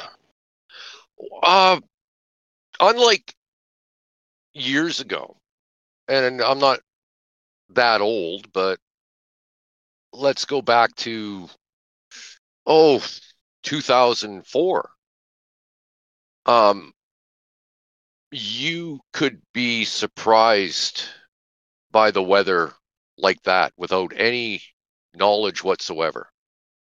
Okay um in today's day and age all you got to do is look look at your weather apps. They're pretty bloody accurate not like they were you know 15 years ago. Um so if you're unprepared it's your own fault this trip was my own fault. Um it's the time of the year. I know better. I should have been paying attention to my route. I never did. Um you know pay attention. You got the technology out there. Use it. You know uh the in this time of the year especially in places like certain areas of Wyoming and areas like that um you could find yourself in a real heap of frickin' trouble and no way to get out of it. Especially with the way the winds are and the blowing snow and the cold Jay, know, do you I mean- remember what happened to me last year uh, Yeah. in, in, in Regina, Saskatchewan yes at a train track? That yes was scary. Okay. Corrine, did, did, did you hear about that story? No, tell me. Okay. Well, it was a really bad winter, and uh, they had an unprecedented amount of snow in Regina, Yeah. and they could not get to the back roads to plow them. So I was taking a back road into our yard that I've always taken in the summer. So I thought, okay, no big deal. And I end up going down this road, and uh, it was, you know, where a railroad crossing was. And I thought, okay, well, I'll just gun it across the track, and you know, it, it looks it looks a bit dicey on this one side, but the other side should be fine. As soon as I got across that track, I buried my truck to about probably three, three and a half, four feet of snow, hard rock snow that had Oh, not no. been plowed across that road forever. And here's my trailer sitting on the track. Okay, my truck is over on the other side, but my trailer is sitting on the track, and I see a, a light of a train way, way, way down, and I am freaking out. Freaking out. Um, and thank God a farmer and his son came by, and they they what they did because we only had 45 minutes before that train was coming, and we were basically told to get that tr- truck tractor trailer off the tracks. The train would not stop. So um, you've never seen anybody shovel 45 minutes as fast as in your entire life of hard rock snow. And I did a trick, the old oil patch trick, where you take windshield washer fluid and you just pour it all over the tires. It makes the tires Yeah. sticky and, and makes them grab on. And Oh. I know that the truck gods were with me that night because there is no conceivable idea that I should have been able to get back that that uh, back up my my tractor trailer, and um, I got basically onto the other side of the tracks, just enough past the, the track. It was probably about a good ten feet, and when that train went by, it it's like it exploded across the tracks because there was so much hard snow and stuff, and it was crazy. It, literally plowed a snowbank as it was going by, and um, the funniest thing. This is not a word of a lie. I have the pictures to prove it. I got towed by camel towing. Yes, we were we were making so much fun of that. And I just thought, this can only happen to me. And you know, it, the guy shows up with a tow truck, and he's got a picture of a silhouette of a naked woman on there, and it says "camel towing." So it's just, I will never forget that. I will never forget that. So, but uh, Jay, for the freaks out there who do not know how to chain up, you want to tell them the proper way to chain up. Um, you what you do is you get out of your truck, you look at the situation, and then you go to bed. I don't chain up. Uh, okay. All right. Oh, that was that No, I'm is gonna not t- I- exactly I- the unless answer I unless wanted. no, and this is this is my reasoning behind this. It's not because I'm late. Well, yeah, I'm lazy. Okay, we won't use that. Um, this is not why I refuse to chain up. Okay. Can for My humor me, reasoning behind if you have Okay. to, Yeah, if thank you you. have to, and I have had to, um, I don't really think there is a right or wrong way to do it. Just take time, do it right once. If Okay, you don't let's- let's- know let's how, explain if it. you don't, Yeah. if you don't know how, go ask another driver. Okay. All right. Can we They'll be more than happy. It, well, I, I I really can't because I my Okay. my head don't work All right. that way. I'll, take I'll See, take it over from here. Let, I me, let run- me explain it. Okay. I I have a system of how I chain up. Okay. I Let me explain I- my system and you can add on to it. Okay. So this is my system. All right. So you're you're you're basically going, okay, I got to chain up. So you get the chains out. Okay. The first thing you got to do is line the chains up right so the teeth are actually sticking on the outside and not the inside. A lot Yes. of people make that mistake. That's the first mistake they make. The second mistake they that. make is they do not put the chains even across the tire. You should drape them even across the tire. Okay, that's the second mistake they make. The third mistake, and this is the big one, okay, is you pull ahead just like oh so slow. Okay, not very much. And then you'll be able to see the tail. And you match the tail with the other part of the tail in the middle. You always connect the middle first. Correct, Jay? yes, Okay. but I, you, all right. Uh, do, what are you? Well, I use singles, so I don't know. I don't. I don't.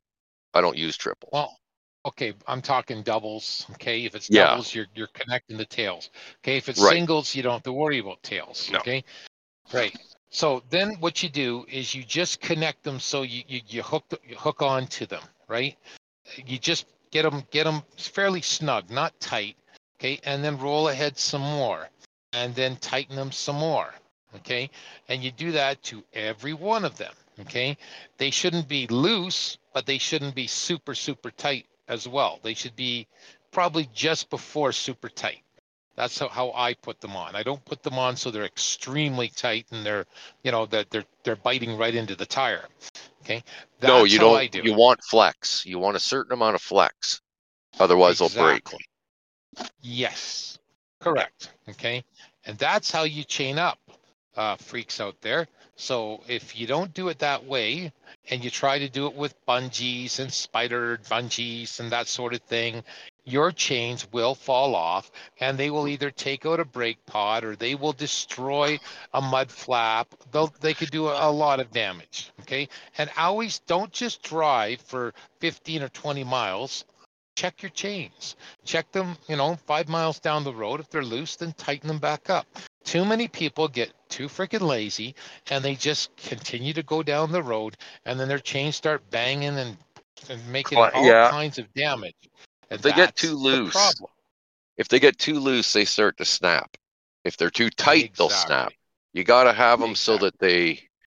Um, there's actually videos that show you how your chain should be while you're driving. There's and it- lots of how-to videos on YouTube. It, it's it's I mean- really cool how it shows it. Um, when you're driving down the road, your your chains should actually go up like a dome. And the reason they do that, the reason they do that, is to keep them clean, right, which I didn't, which I didn't know. But right. if you get them, if you get them too too tight, um, they don't do that, and they'll they'll stretch and break. Exactly.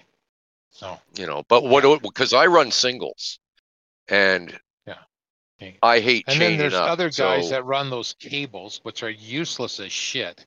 Right. well that's you know like those actually no I, I ran them for a year i ran cables for a year and They don't. They don't bite. They don't bite into. oh mine were great i ran i ran the coke i ran with the cables. coke with them Yep. Wow.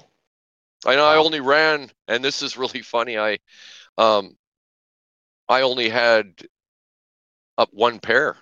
This is before all the bullshit laws came out. But mind you, now you got to think about this. Um, I was never heavy. Right. I was I I I was hauling maybe if I had ten thousand pounds on the nose of my trailer, I had a lot. So cables were fine for me. And See, I, I- I go back to the oil patch when you had those 150 pound chains. And yeah, that- the that yeah, oh yeah, the back breaking, the back breaking. Ugh. Yeah, like you. I I easily I ran- to chain up a drive, set of drives. you Easily. know I oh easy. Yeah, like I ran the I ran the highway to hell for oh shit. Every night for 2 years. I might even seen you on TV. Uh no, I've never I I've never even seen them film it. Well, if you, if you make the TV, then usually that's a bad thing. So, You so know, there you go. That's that's how you chain up, guys. Yeah. Um, you know, and that's the proper way to chain up. So, yeah, I uh, don't like I said, that, like do you got anything to add to the winter driving that you can throw on as well? Let's just forget about Oh, the chains for now. Okay, well what else would you say you need for winter driving? well winter right driving? now the um and I'm not going to say it's the new guys. I'm not going to say it's the old guys. I'm not going to say it's anybody. I think it's just the idiots. Back the f- okay, it's true. snowing. That's the true. roads, the roads are. I had it. I had it happen today. I had an Yeah. idiot go by me. Now, uh, the roads weren't that bad. They were snow covered. I was doing about, I guess, sixty. I wasn't flying or anything. I was just kind of, uh, if nice flat air section of uh in Montana when you're coming up just before you hit the hilly part before the scale Mhm. coming to, coming towards um Great Falls there. And uh I'm just chugging along and I had a guy go by me in I don't know, I'm not going to say the company. Um he's lucky he doesn't work for me because he'd be unemployed. He went by me probably at oh 70 his trailer almost hit me because it was fishtailing So, so let's talk about other stuff on the checklist. You should have a shovel, hundred percent. Okay, you should have a shovel Yes, behind carry your a shovel. Okay, Yep. you have to have a shovel. You should have two snow brushes because one will break. Trust me. Oh yeah they always do they always do You should have you should have an ice scraper. You don't use a knife or something. You're going to scrape the shit out of the the. You're going to scrape the headlights. You need a proper scraper to Scraper. scrape because yeah, because one thing about these wonderful LED lights, they don't heat up, and that was No. one of the dumbest things. Uh, The, the old ones that heated up were great, so they didn't The give you illu- were. illumination. Yeah. they were. Yeah. Okay, so um, that would be another thing I would suggest. Another thing I would suggest is you have a pair of coveralls because if you go out there and you start chaining up, you're going to get soaked. Okay, you better have chain up gloves, and those are special gloves that go up higher and they're a little more thicker to use. Okay, very important. Have more than one T. Okay, or or you can call it a J hook, whatever you want to call it. Okay, um, so you could tighten the chains with. Very important. Okay, and uh, make sure that you have plenty of liquids on your truck at all times. Because if you get stuck and you can't drink water, you're in trouble. Because you don't want to eat the yellow snow. No, you do not. No, you do not. And actually, eating snow is a bad thing. It's actually dehydrates you. If you and everybody thought that it actually, uh, you know, gives you nourishment and uh, as a form of water, No, it it, actually dehy- You gotta. it dehydrates You- you. You know well, why? you- Boil it. It takes. It takes so much. You actually got to boil it. Yeah, you have to boil it before you oh, eat it it. okay, Okay, and it. Believe it or not, it takes a lot of snow to make a cup. right, right. Cup of snowy coffee for Jay. You okay, know. So, um, other things you need, uh, you definitely need winter clothing on your truck, winter boots, good winter boots with good soles. Okay, I see, I see guys wearing sandals out. Oh, I know. weather. I'm not, I I'm not even going to mention it. I see guys wearing flip flops. I see guys wearing uh, runners. It just will not work when you're on pure ice, guys. So that's what I suggest you do. Okay, it uh, helps. Uh, even my dog, Bandit, has winter boots. Okay, that's another thing I want to get off on a tangent. If you have a dog and it's minus 10 or below, your dog feels the pain of those that cold pavement, that cold weather. Get him some boots. Okay, if you need to get boots, Google it. There's a number of places. I recommend Muttluks, best best dog booties in Canada, and uh, I'll I will keep uh, you know pledging their name because they have the best boots by none. Um, I've got probably three pairs of boots for Bandit, and he goes out and he is the best dog on Muttluks that you've ever seen. Uh, I've got plenty of videos, and uh, I will gladly share with them uh, with you if you uh, you say, "Well, my dog won't do that." I know, Jay, your dog won't do that. Your dog's a stubborn. I will your dog's give. I will bitch. give you. I will give you a thousand dollars if I get the videotape and watch you put try and put booties on that dog. Challenge You accepted. got you got a better chance of catching a greased pig. She'll bite you. She'll bite you, scratch you. Oh, you, you, oh, she. You do not touch her feet or her I'm paws. lucky with Bandit. I'm very lucky with Bandit.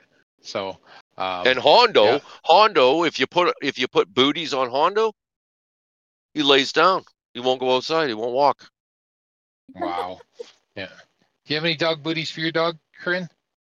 I don't have a dog at the moment. Oh, okay. I thought you. I thought you might. So, No, I have Okay. a I have a cat. I uh, when I had my two little dogs, I did, and I was living on the prairies. I did have jackets for them when I take them for quick little walks. yeah, they need that exactly. Okay, so we're gonna break, and we come back, I'm gonna tell you about my very, very short-lived career as a flatbed hauler, and uh, Oh, my- it's it's funny. So, uh, yeah, it's it's pretty comical, and it truly is a sin. And uh, that's from Oh. Fist on HiWay Freeks.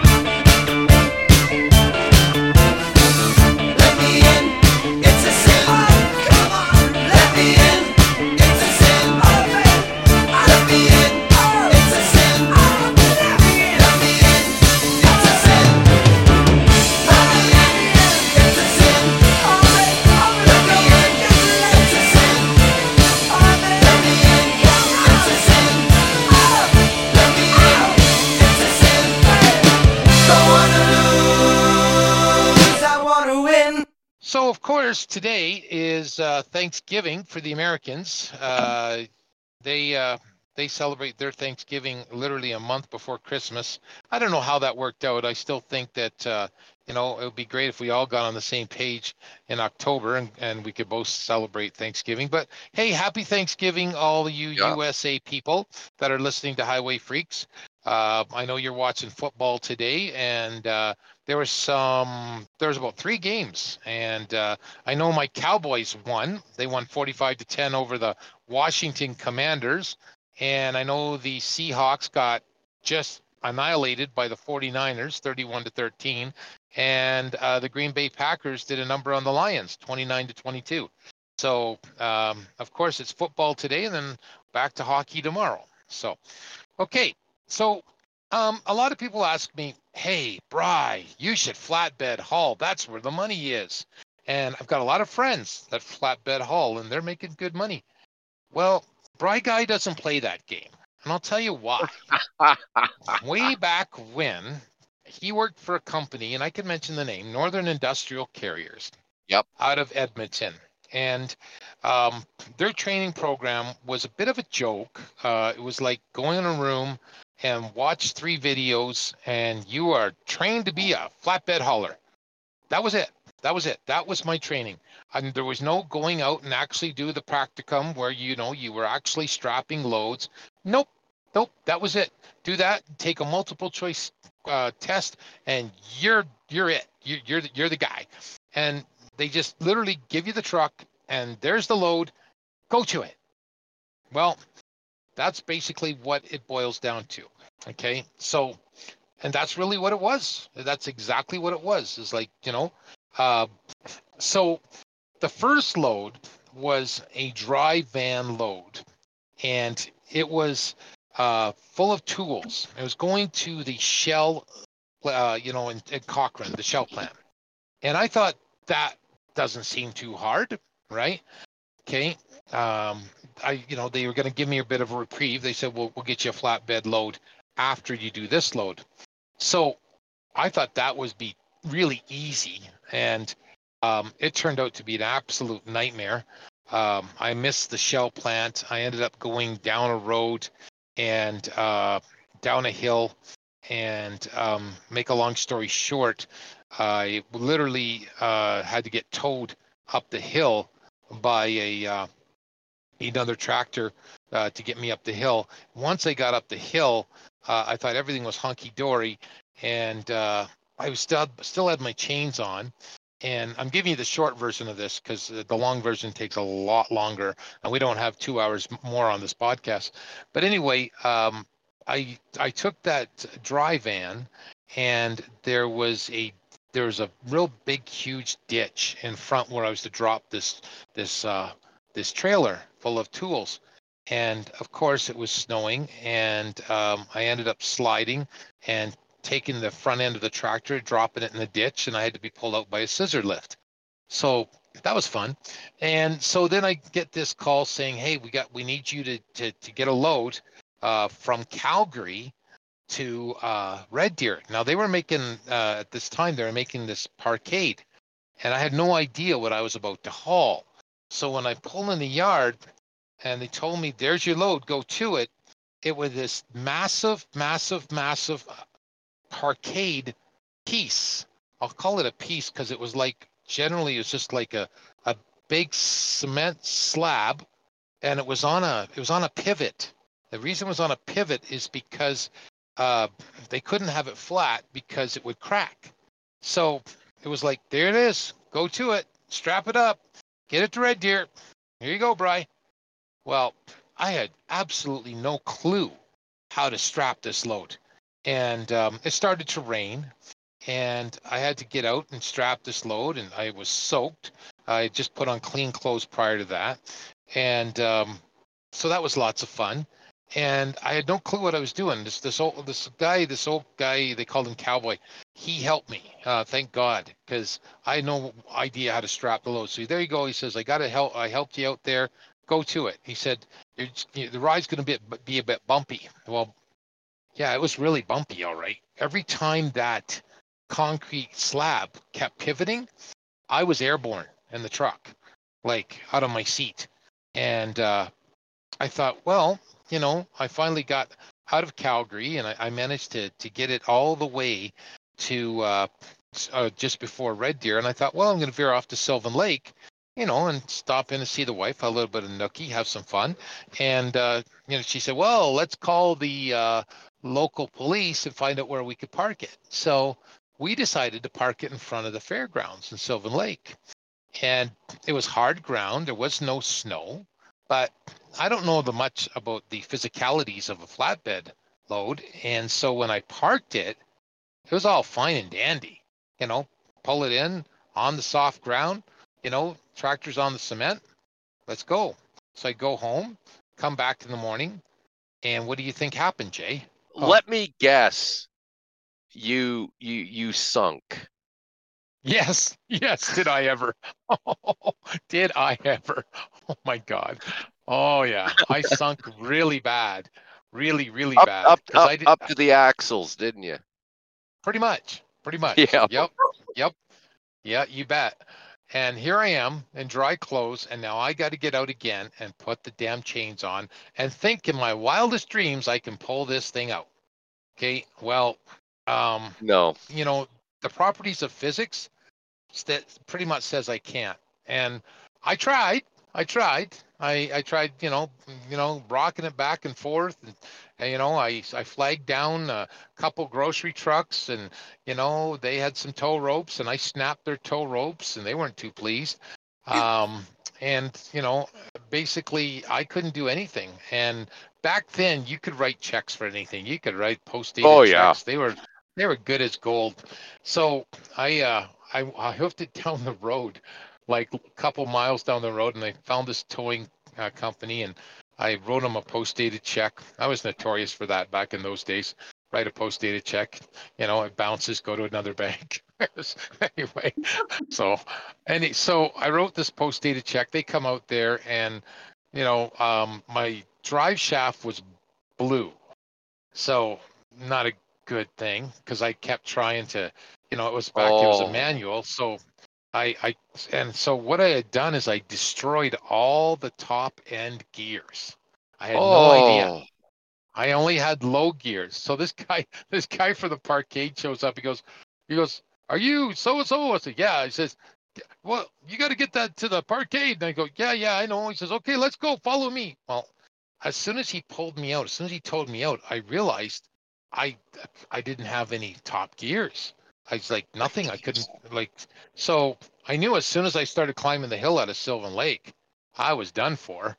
And sure enough, I start climbing that hill out of Sylvan Lake, following this guy, and it just goes, just wouldn't go into f- top five, six, seven, oh. you know. And uh, so I call and tell them my story, and they go like, okay, so um, we'll just send uh, another truck to pick it up, and so there I am. So I'm thinking, well, I'm gonna get fired. No, no, no, no. They decide to give me another load. Well, we'll give you another shot at it this is where it gets this is where it gets real fun okay um, so they go hey we want you to take up a load of steel up to the fort mcmurray plant okay no problem so they show me this nasty nasty load it's all it's jagged steel it's not uniform one's one is going one way the other's going the other way it looks like somebody just threw it on the flatbed right and i got to strap this thing up and i probably put like oh, I don't know, probably 30 straps on it, strapping it this way and that way and this way and that way. I have just no clue what I'm doing, really. And I'm going, okay, what could possibly go wrong? So I'm on my way to the shell plant, and um, there's uh, there's two roads you take to get to Fort McMurray. I overshot the one road, and it's like, oh crap, where am I going to turn around? Well, in my infinite mind, I thought, well, I'll just back down a farmer's driveway, jackknife it into Oh. the farmer's driveway, and then turn around and start heading the other way. Jay, what Uh-huh. happened to me? What Oh, to me, you Jay? got stuck, didn't you? You sunk I again? overshot the driveway. Uh-huh. Ended I- up and in I- the ditch. I had the flatbed ended up in the ditch, and the tractor was on the road. exactly. But the tractor now is on the road where I was trying to make a turn to the left. So I got the tractor on the road, but I got this massive, massive amount of steel on a flatbed sitting on an angle into the ditch. Exactly. And it's sinking. So I'm thinking, oh, I'm in trouble now. Yeah. Okay. What am I going to do? The only thing I'm hoping at that point is that the police don't come by, that, you know, maybe a flatbed comes by and just pulls me out and I'm out of it. Well, again, the theory of physics states that if you've got something that's heavy that's sitting in the ground on an angle and you got the tr- the tractor sitting on the road, you're probably not going to have much luck. And I flagged down about 15 bed trucks, big ass bed trucks. They could not pull me out. And they had big winches and everything, not a prayer, right? And so I'm kind of shitting bricks by this time. I'm looking at my time. I had to be there like over an hour and a half ago, uh, and I'm late, obviously. So I'm thinking, well, what can I do here? And then my worst fears come true. Guy in the highways department pulls up, right? Oh no. Oh no. Prior to that, people were going around me. Yeah, they're honking their horn at me, but nothing, nothing, you know, that was really noticeable. And then he starts putting out cones and pylons and blocking the road both ways, right? And then the police show up. Oh no, things are just going to get worse. And then I turn on the radio and then I hear there's a truck driver on such and such and looks like he's gone off the road. You don't want to go down that road. So now I'm notarized on TV or on the radio. So I don't know what to do at this point. And this guy goes, I I can probably help you out there, young feller. And I go, Really? He goes, Yeah, I got a friend that's got a giant combine tractor. He'll pull you out of that. I go, No. And of course, yeah, well, it'll cost you. So Brian pulls out his his checkbook again. I'll write you a check. so, so, yeah, I was famous for that. So, um, so I decided, hey, I'll write you a check. So, and by that time, I had cars blocked in both both directions. Like I was, I was a spectacle, right? And uh, this this massive, massive combine shows up, just the biggest John Deere combine you've ever seen in your life. It, it just made a tractor trailer look small by comparison. And he puts out this giant, massive, thick rope, right? I mean, it must have been like four feet thick. And he strings it straight across the road, way, way, way over to, to a field. And like it's probably about, oh, it's probably a good 40 feet of rope, right? And uh, he says, okay, hold on. He's going to pull you out. And I think, I think like the truck gods were again on my side that morning because he starts pulling me out. But as he starts pulling me out, okay, the trailer starts rolling up the pavement like carpet. Oh, Right. oh no. Oh, And I've never I've never seen pavement rolled up like carpet. And I, yeah, I got out, but there's like probably a good five, ten feet of pavement that's just all chewed up, right? And um, that was pretty the, much the end of Brian's flatbed career at that point. They they had to, you know, uh, terminate me, and um, I think the final bill on the pavement was like fifty thousand dollars or something, you know. So that was the end of it, and that's got me why I beat. never, never flatbed haul ever. I literally had three incidents. I loved it. I I'm loved glad you did. I'm glad you did. Um, yeah, it's it's it's quite the story, and I'll Well, never yeah, flatbed. I bet you that you never ran over the chief of police of Richmond. You did that? what? You did that? I did. Oh, f- I went right over top. I went right over top of his f- car in Richmond. How'd you do On that? purpose? I even know the guy. and Even know. Well, it's. I was hauling. Have you ever hauled paper? Yeah. The, the giant rolls of paper. Oh yeah. Yeah. Did Okay, that when I was training.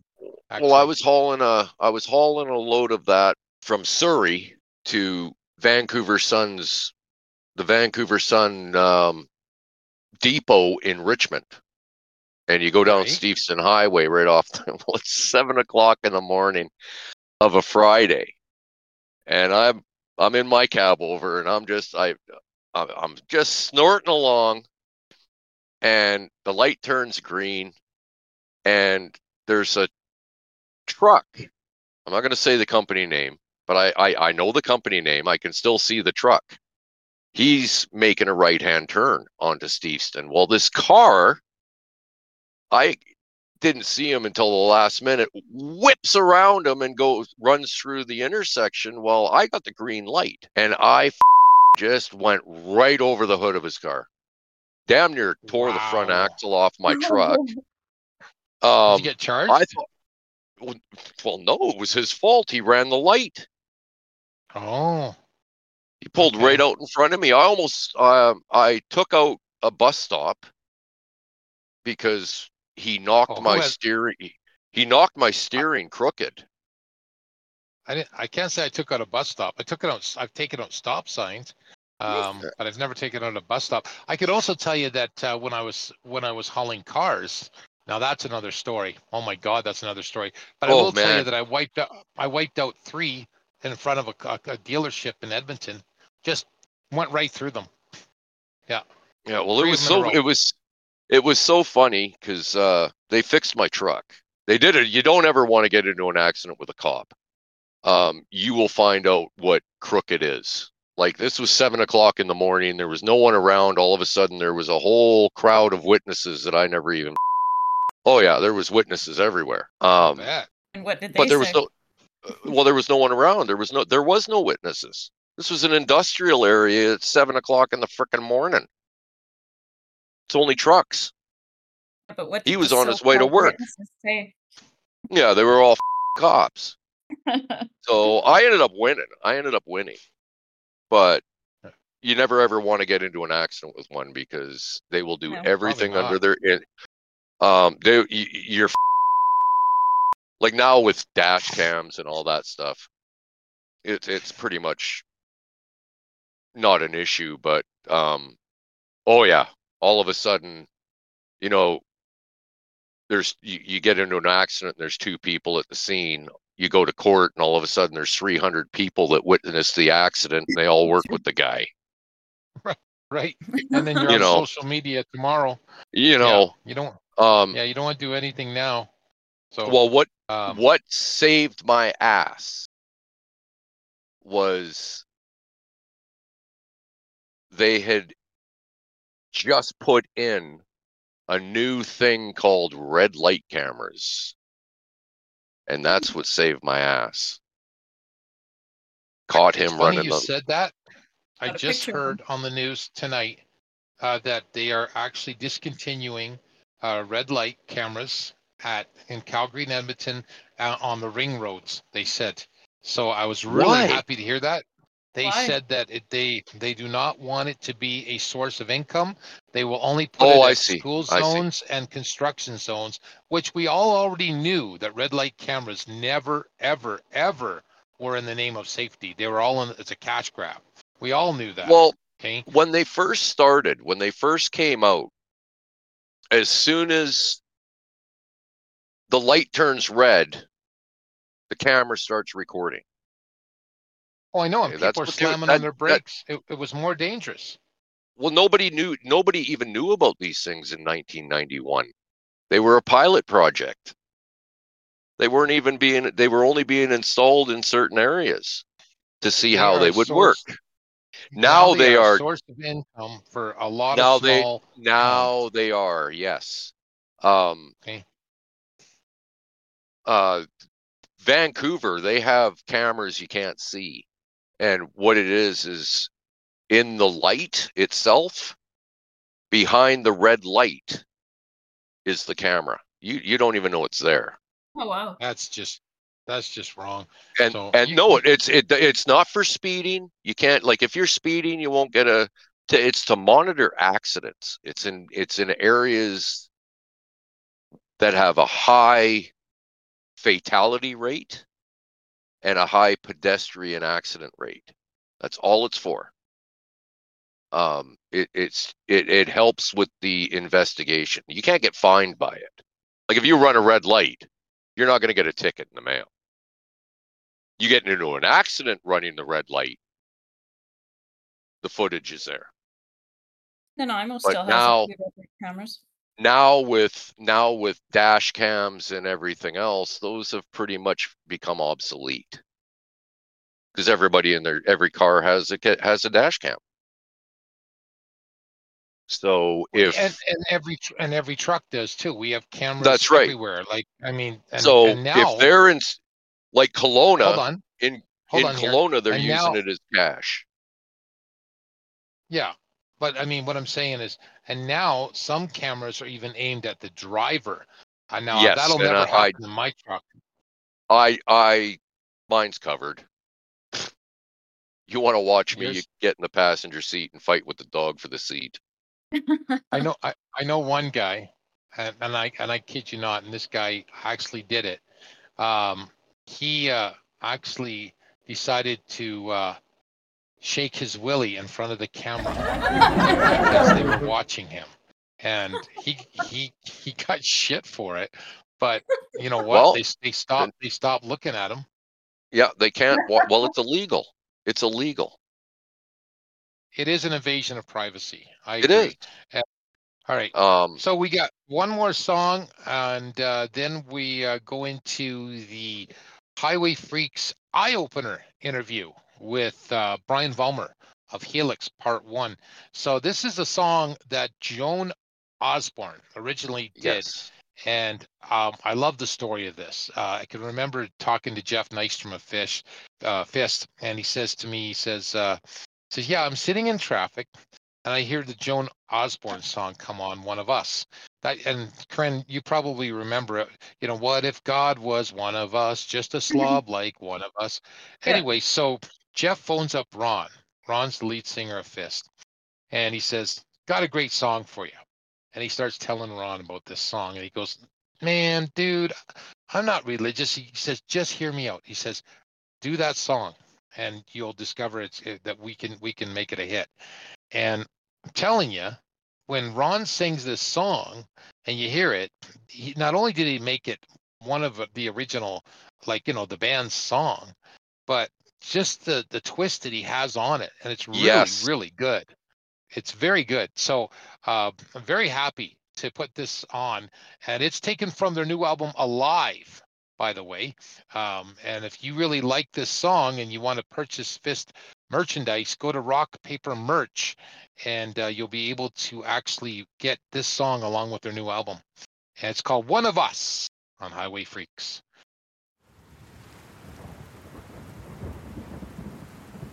And we live in a sadly sick society. The heathen are lost. They're going to go to And hell not because they that have they a can find peace of mind in fear. They're going to go to hell because they are sinners. They try to eat their weight, Their sin. they try to drink their weight of pleasure, They're going to try go to to hell smoke their because weight they to deserve hell. ecstasy.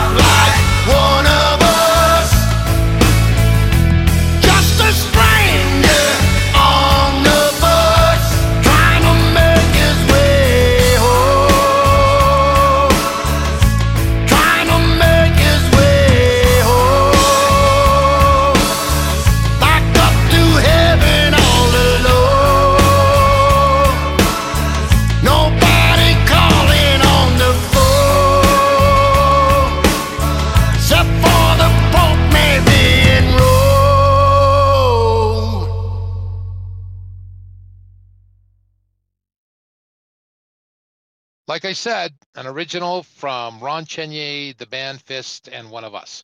Well, we got some pylon shoutouts before we get into the Brian Vollmer Helix interview, and it is so good, guys. Uh, so much information.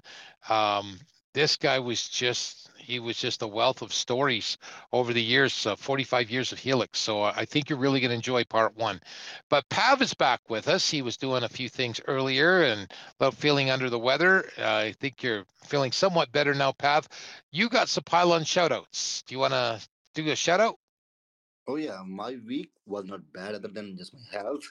So I was with my uh, friends and my sister. They took care of me. It was really good. So my sister and my another sister-in-law, they will both get the red one. They were really helpful. I will give the black one to one of the workers in the warehouse. I think he was the one who was sick, and I told him, if you're not feeling good, just take a day off. And he said, No, I'm good. And now I'm suffering here as well. So yep, it was it was a long week for me, man. But I'm back here. And good to be back. Okay.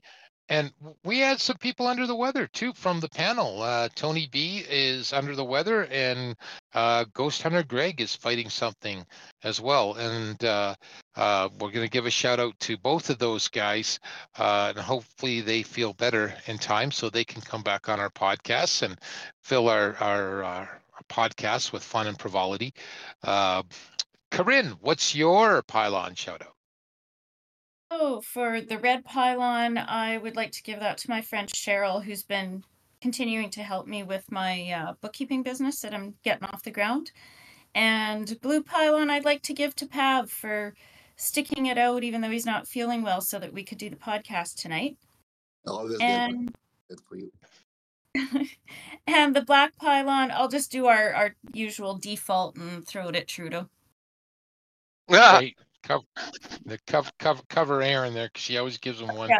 So Yeah, gotta, gotta yeah, cover it. so or our Yeah. illustrious leader.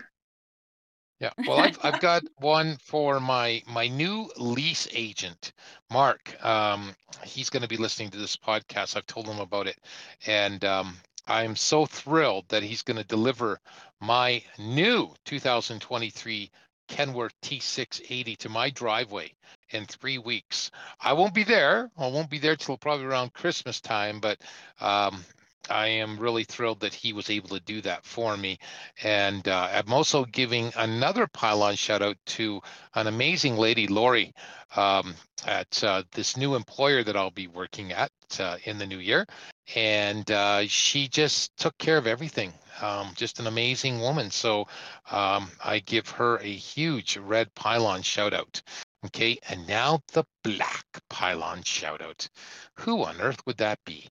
Well, it would be the repair shop at the company I work for because they decided to take my uh, uh, extension cords out of the power inverter, stick them in the bottom. I have no clue why somebody would do this because really it's just something that uh, is really easy for me to plug in my Instapot and my air fryer. So boo hoo on you guys, and I think you suck. So there you go.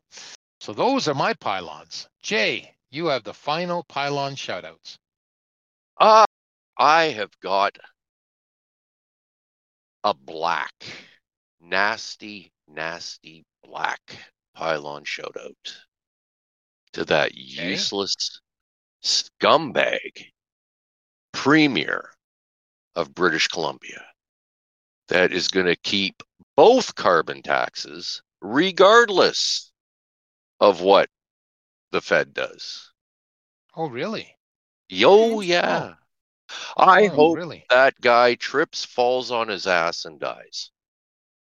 Well, that's a little harsh. Just say he gets Why? hurt. That's that's that's obviously where the prick's brain is, is in his ass. Hmm. okay. I have not heard Wow. about that. Okay. Do you have do you have any red or blue ones of an, of a positive nature? Oh well. Um I I can't say anything nice about my dog. Oh, thank you for reminding me. We have we do have one final pylon for my boy, a blue one, because he's a boy. Um, Bandit turned ten years old. Yes. and uh, he uh, he it's a late belated birthday pylon shout out for him but um, he continues to make me laugh every day and he continues to swindle people out of wieners and chicken fingers at truck stops all across north america so thank you bandit.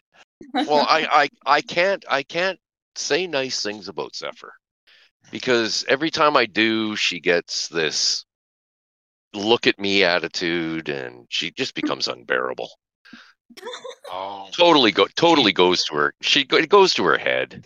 Her head she's the princess Oh there yeah. you go okay all right I do so, gotta I I do gotta tell you. Um, you know those groundhog things? right You guys have them all over in Alberta. yeah Well, where I was loading, I, di- I didn't know they had them in in Colorado. Well, where I was loading, um, Zephyr caught one. I shit you not. I had to, I had to chase her around. She wouldn't let go of it, screaming. Everybody's watching me. They're Okay. loading my truck, and I'm chasing Zephyr around. She won't let the damn thing go. Well, that's all. Because as I look out my window, there's three feet of snow. Uh, and it's so so disheartening. They just plowed it, and you never know they plowed it. It drift, drifted all in, and there's about three feet of snow. Bandit will definitely have to put on his booties because that is a lot of freaking snow. Well, they were So- they were calling they were calling for like minus twenty. Is that what it is down there? minus 15 with the wind chill, wind chill right now. Yeah, yeah. So yeah, Casper, Wyoming.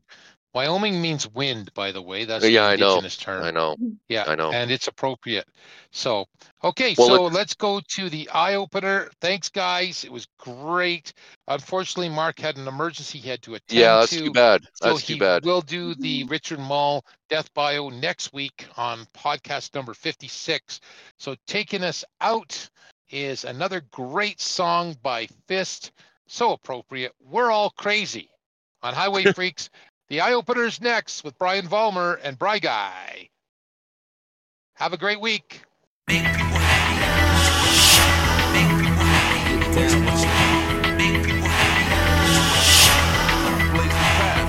on you. It's on you. It's on you.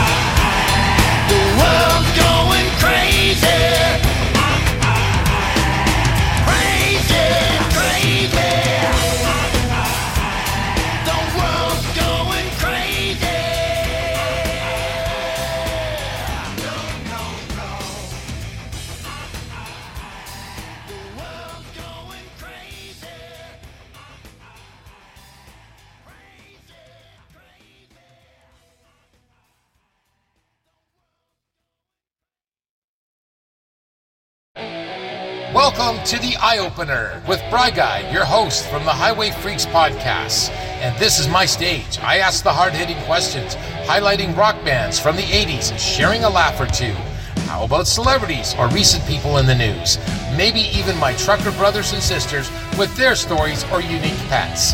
Animal lovers, charities, or just that odd person out there making the headlines, or even something totally off the wall. So let's set your sights now to another eye opener guest.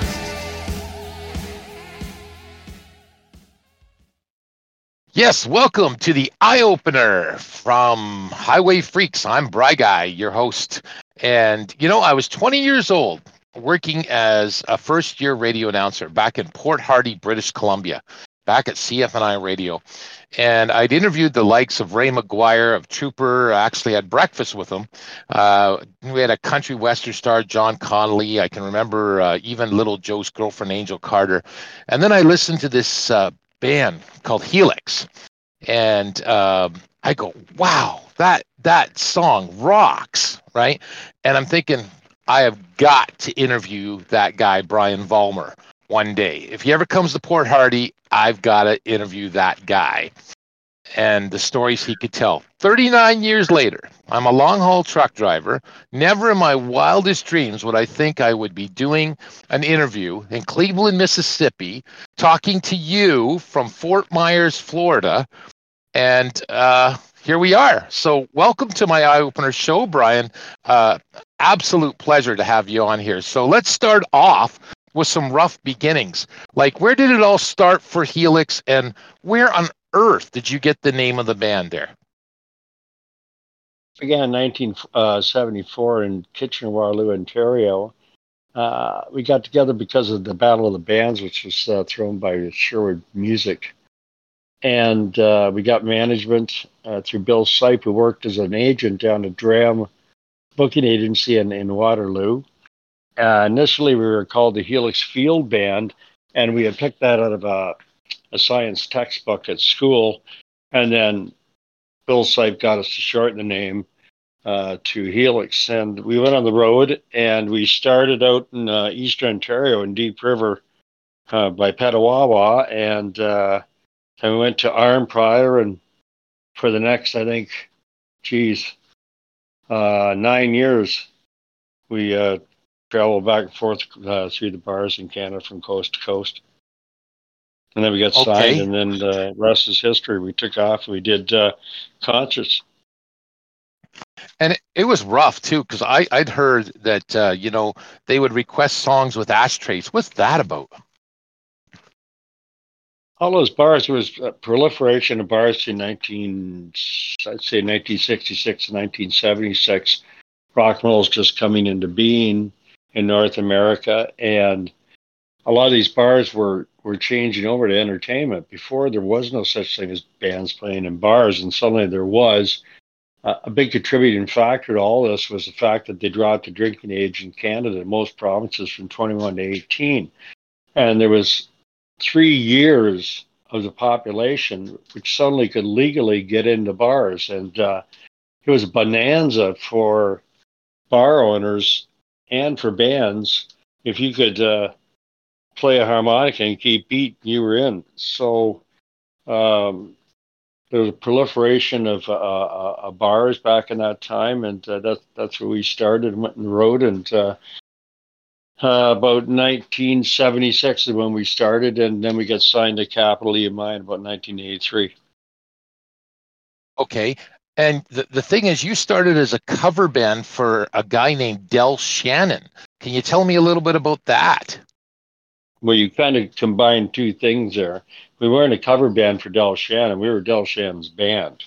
And Right, Del right. Shannon, uh, for for those of you that don't know, Del Shannon uh, was uh, such a big star that the Beatles and the Rolling Stones uh, both backed up Del Shannon, and uh, we were booked be his band through Dram agency and uh, specifically an agent called Bill Jeffross who worked at Dram. And the way it worked was this: the Young Green Band, in case of us, it was us. Uh, they'd pair up with the rock and roll star Del Shannon, Freddie Cannon, uh, Jerry Lee Lewis, uh, Tina Turner, and uh, the star would fly into town and the band would know the songs and then they'd meet the band, have a rehearsal, and then they'd play for anywhere from two weeks to two months. And then they'd fly back to wherever they came from. Well, we were asked to be the band for Del Shannon, and um, we learned all these songs. And uh, then Del Shannon flew in to uh, Pearson International Airport, and just after about six months of trying to learn these songs. Now, remember, we were green kids who barely knew how to play, and we had to learn songs like My Little Runaway, and we had the synthesizer because at that time we had keyboards. And hats off to Larry and Little Town Flirt and Run Around Sue.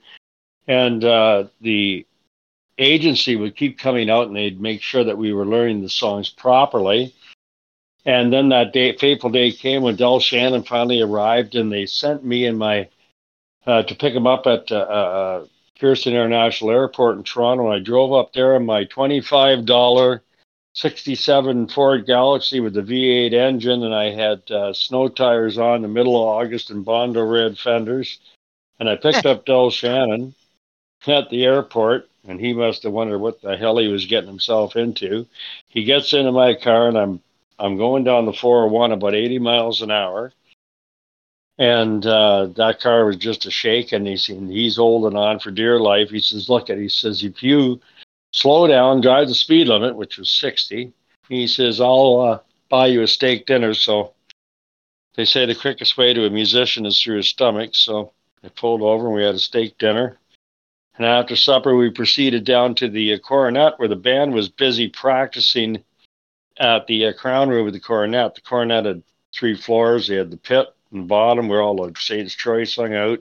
Then the middle room, which ran on weekends only. Then the top room where all the recording acts played. So we were in that room because we were Del Shannon's band. And I got there and the guys are running over the songs that they'd taken us six months to learn. And Del Shannon walked in and immediately started changing the keys of the songs and um, throwing in bits that uh, we had never heard of before. And we're all freaked out because, you know, we don't want to screw up and make idiots of ourselves. But anyway, after practice, we go up to the rooms and there's, uh, we walk in and there's Brent. Uh, do, there's Brent doing hot knives because back then, back then, uh, our manager Billy got Brent to quit smoking cigarettes. So instead of smoking cigarettes, Brent smoked uh, hash oil from the minute he woke up to the minute he went to bed. He smoked so much hash oil, he carried around a vial uh, on a blowtorch and, and buttered two butter knives. Anyway, uh, Del Shannon opens the door. There's Brent doing hot knives. And Del Shannon goes, What are you doing? Brent goes, We're doing hot knives. He says, Here, try it. And Del Shannon just tries to do Burby or what? Del, and Brent goes, No, no, we're doing hot knives. So he shows him how it's done. Del goes, Well, let me do that. Brent goes, Okay. So he does like about 10 hot knives. And I'm standing back and I'm watching this uh, go down. I'm going, I don't know if this is such a good idea. You know, like we're going on stage in like a couple hours. And the guy's guy already drinks like a fish, right? Yeah. So uh, the way Del Shannon come on stage was we do this little Vegas thing like da da da da da da da da da da, you know, and Del Shannon walk out and wave to the crowd and he'd tune up with, the band playing, right? And then he play like he plug in this twin uh, reverb amp and it's in the center of the stage, and then he'd stop the band and go, "Once I had a pretty girl, her name it doesn't matter." She ran away with another guy, and now she's getting fatter. Da da da da da. Hats off to Larry. Anyway, that's where he started the show. Well, Del Shannon was a big name, and uh, the the crown room was packed out. There must have been over 300 people, standing room only. He walks out, and it's a fairly high stage, and he did what I call face plant. That's when you put your foot down, you think there's floor, but there's nothing. There's like air and he went face first out front of the first uh, table. He smashed. He landed on his side. Uh, pitcher of beer went flying, and draft glasses and everything else. And um, the the the bouncers come over and grab him like heaved him back on the stage. He walks up. I hear him bang his guitar on the uh, mic stand. He starts singing. He lo- starts voice starts breaking, and it was just like a a shit show for the whole set. The guy's voice is breaking, right? But I'll tell you this: he never lost his falsetto ever. He never lost his falsetto. And uh, he got interviewed by the KW Record, and he said it was the uh, the the change where he came from, like uh, in weather. That's what was affecting his voice. Yeah. And, And and he had a very. Uh, sorry about that. He had a very strange um, premonition of his death, which actually came true, right?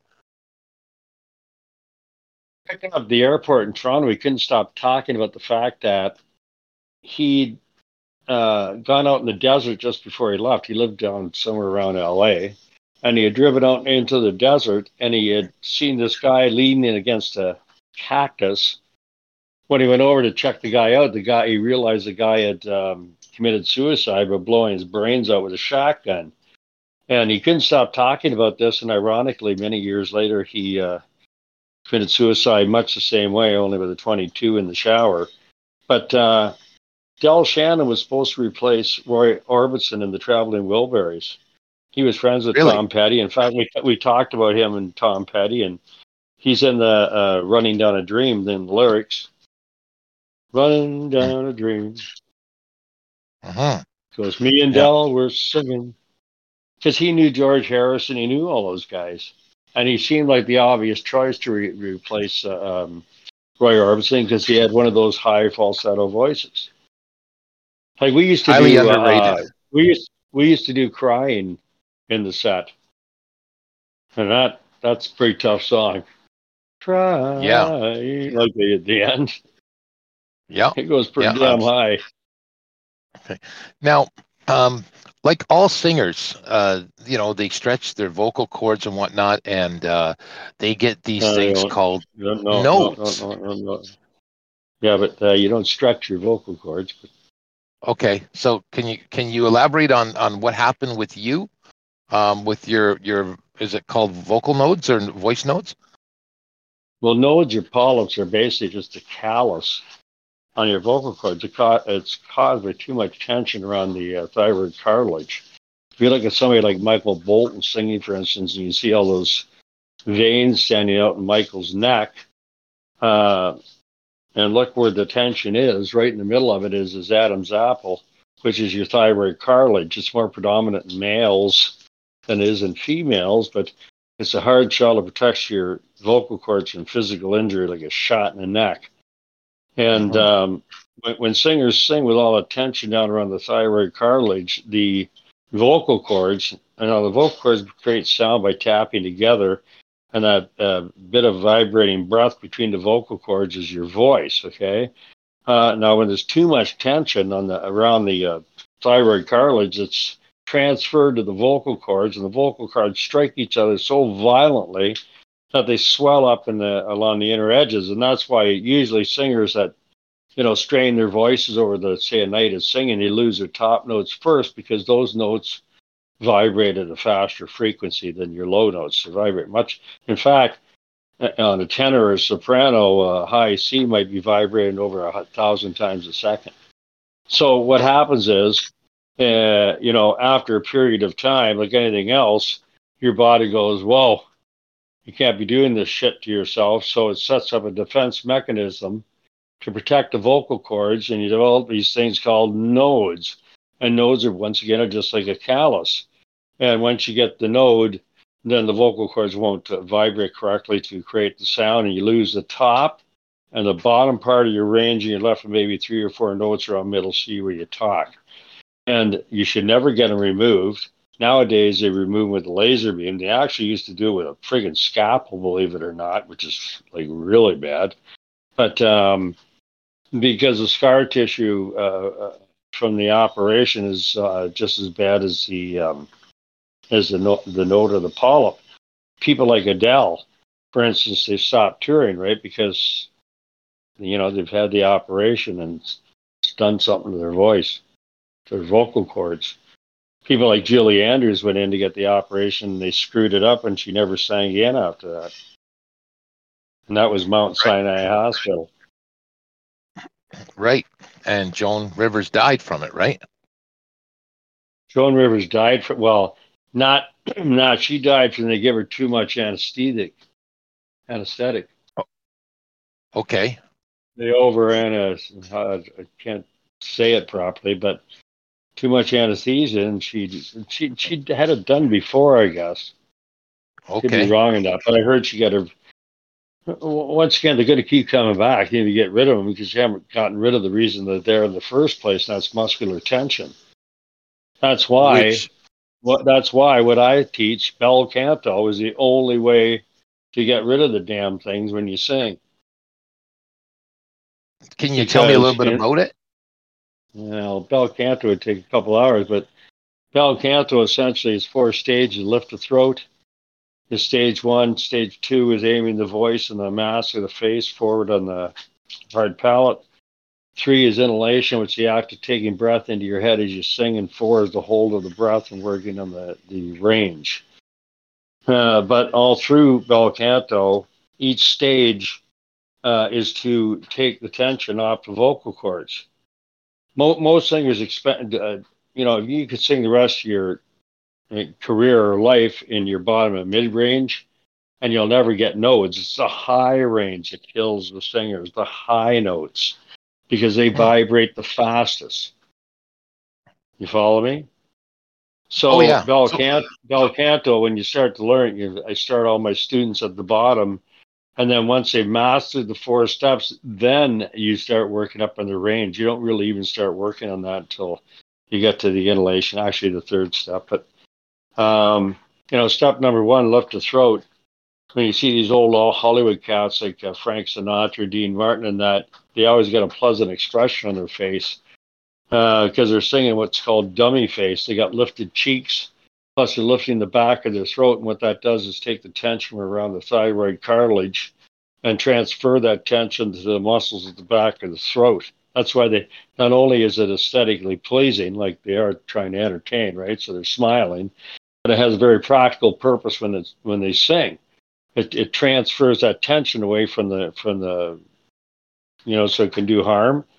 And then number two is to aim the voice forward. Once again, it takes a lot less effort to uh, amplify sound off a hard surface than a soft surface. Soft surfaces absorb sound.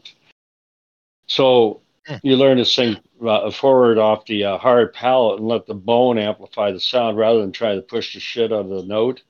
Because if you're singing in the back of your throat and trying to amplify your voice, it's akin to beating on a pillow with a baseball bat. You're never going to get volume out of that because the back of your throat's called your soft palate for a reason. Okay. Uh, and then three, and then three, and this is what nobody teaches that I know of, is the inhalation.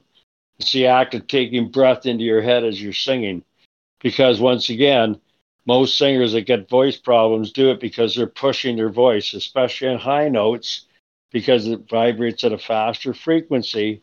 They need to have more breath, therefore they need to have more pressure behind the breath to make the vocal cords vibrate at that frequency. You follow me? So that's why you see that muscular tension around the uh, thyroid cartilage because they're pushing the shit out of it, trying to get up there and hit the note. But that's where they do all the damage. In inhalation, though, in bel canto, what you're doing is you're drawing breath into your head, and you draw more breath on the high notes, which in turn draws the breath up out of the lungs across the vocal cords. So instead of pushing across the vocal cords, you're drawing the breath up and causing a vacuum. It's called Bernoulli's principle or Bernoulli's principle in science, something like that. And, and you have a degree in this, uh, apparently. Well, you I actually agree. I, studied- yeah, from the degree, I have a, a diploma from the school I had Johnson. There isn't there isn't a school that'll give me a diploma in this because, in fact, Ed Johnson, who taught not only me but Gil Moore Triumph, Beverly Angelo of, uh, uh, you know, there was Mary Del Pacino. He taught uh, Larry Evoy, Copper Penny, Major Hoople's Boarding House, um, uh, Andy Curran, the Coney Hatch. Daniel Lanois uh, produces U2, and all those people he taught, right? And uh, Ed Ed went to the uh, uh, Hamilton University, um, McMaster, is it? And he wanted to be a teacher, and they went, "Can you can you teach us in a month?" And he goes, "No, of course not. It takes years." And they said, "We don't want you," which is a terrible attitude for schools to take, because anything worthwhile in life, I'll tell you from experience, takes a long time. Well, you don't you get those things in a couple of weeks. You could absolutely easily uh, you know do a course on this for a university course there's not a doubt in my mind brian i mean you Oh, for sure, obviously it- know it I know this inside out. And I was very lucky because, because I have probably one of the greatest teachers of bel canto that's ever walked the face of this earth, Edward Johnson. Edward Johnson, I was sent to him when I had nodes. And at that time, he taught out of the uh, basement of a church in Hamilton. Just a real story, actually. I tried to talk the um, CBC, the the people at the, the, the classical section, do something. Ed Johnson, they weren't interested. Go figure. But Ed Johnson, okay, at a very early age, I have uh, uh, stuff out of the Hamilton Spectator where he lost. He lost a singing contest at five years old. And this is a quote from his mother. He cried as if his little heart would break. He was destined to be a singer. And he grew when he grew up and got old enough, without knowing anybody except I think he had an aunt in Brooklyn, he set off for New York to learn to learn to be in the opera. Right? So he went all the way to New York, didn't friggin' know anybody, and he became the youngest member ever of the New York Metropolitan Opera. He was from Ferguson, Ontario. And uh, he got married when he was down there. And also, was in New York City, became the um, event organizer for the 21 Club, which was a famous club in New York.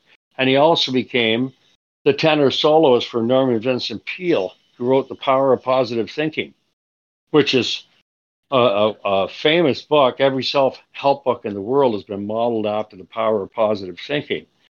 And so when Ed was at the opera, he he could have been just as great as the three any one of the three tenors. He had a marvelous voice. His wife be, uh, uh, contacted cancer. She was a radium girl, one of these women that painted uh, radioactive paint on dials for cars and things like that and she got uh, she died of non-Hodgkin's lymphoma, and he was crushed, and he moved back to Canada, and he, believe it or not, he worked for Fuller Brush Company until he lost that job. I don't know if he got fired or whatever. I never never did tell me, but at that point he started teaching, and that's when he taught all these famous people to, to sing, because uh, uh, he was the only one that taught bel canto. Now, bel canto, I'll tell you a little bit about bel canto while we're on the subject. Bel canto or bel voce means beautiful voice and is the Italian method of singing started by Leonardo da Vinci in the 16th century. Okay? And it was passed down by word of mouth. Nobody ever wrote anything down about bel canto, and that's why today it's such a, a, a maligned term because people that are, you know, want to bullshit people into coming to them for vo- voice lessons. They say, "Oh yeah, I teach bel canto," and they don't have a goddamn clue what bel canto is. Okay, but anyway, the knowledge was passed down through the ages, and the uh, nothing was ever really written down. And this is important because um, the old uh, teachers, for instance, when it came to inhalation, the act of taking breath into the head, which is the key really to the technique, uh, they used to stick a candle in front of the student's mouth. And if the flame didn't go outwards, they knew they had mastered inhalation. In other words, they were taking breath into their head, right? But it really wasn't a, a good way to teach somebody how to draw breath into their head when they sing, right?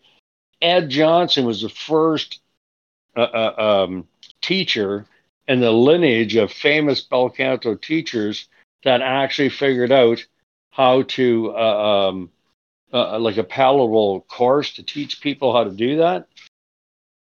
So uh, he, you know, and I saw a video that someone sent me. It was a guy, the head of the uh, Italian Opera Society, talking at the Smithsonian Institute, and he was talking about, and suddenly in the background, he started doing a PowerPoint on bel canto, the four steps that I told you about, right? This guy actually knows what he's doing. And uh, because I never really uh, actually seen it before, but the thing he pointed out that blew my mind was he traced it all the way from Leonardo da Vinci on this PowerPoint behind him.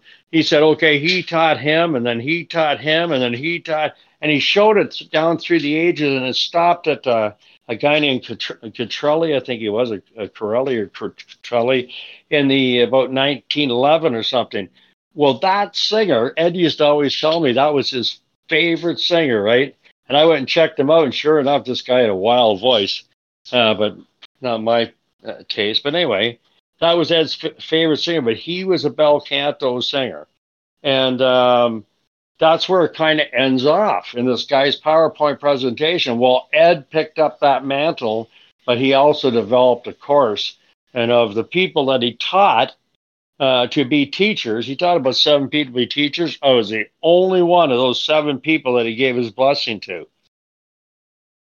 Because for about 15 years after I learned how to do it, I drove back and forth from London, Ontario, all the way to Fergus. It took me two hours and 15 minutes to get there.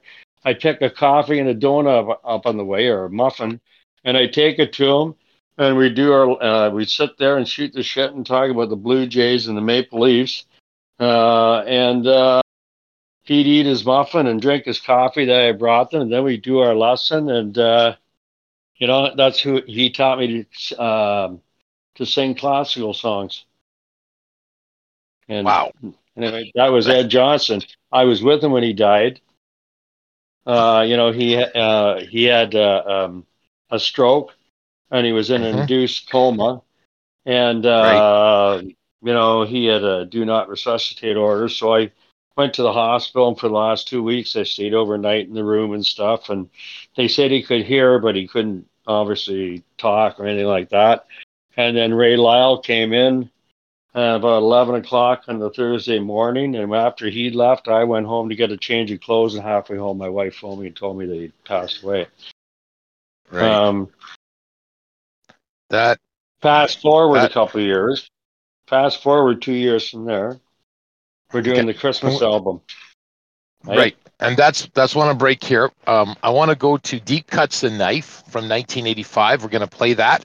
And when we come back, you could tell me about the Leafs and how they're going to win a cup with the song that you uh, came up with. So here we are on HiWay Freeks. Here's Helix and Deep Cuts the Knife.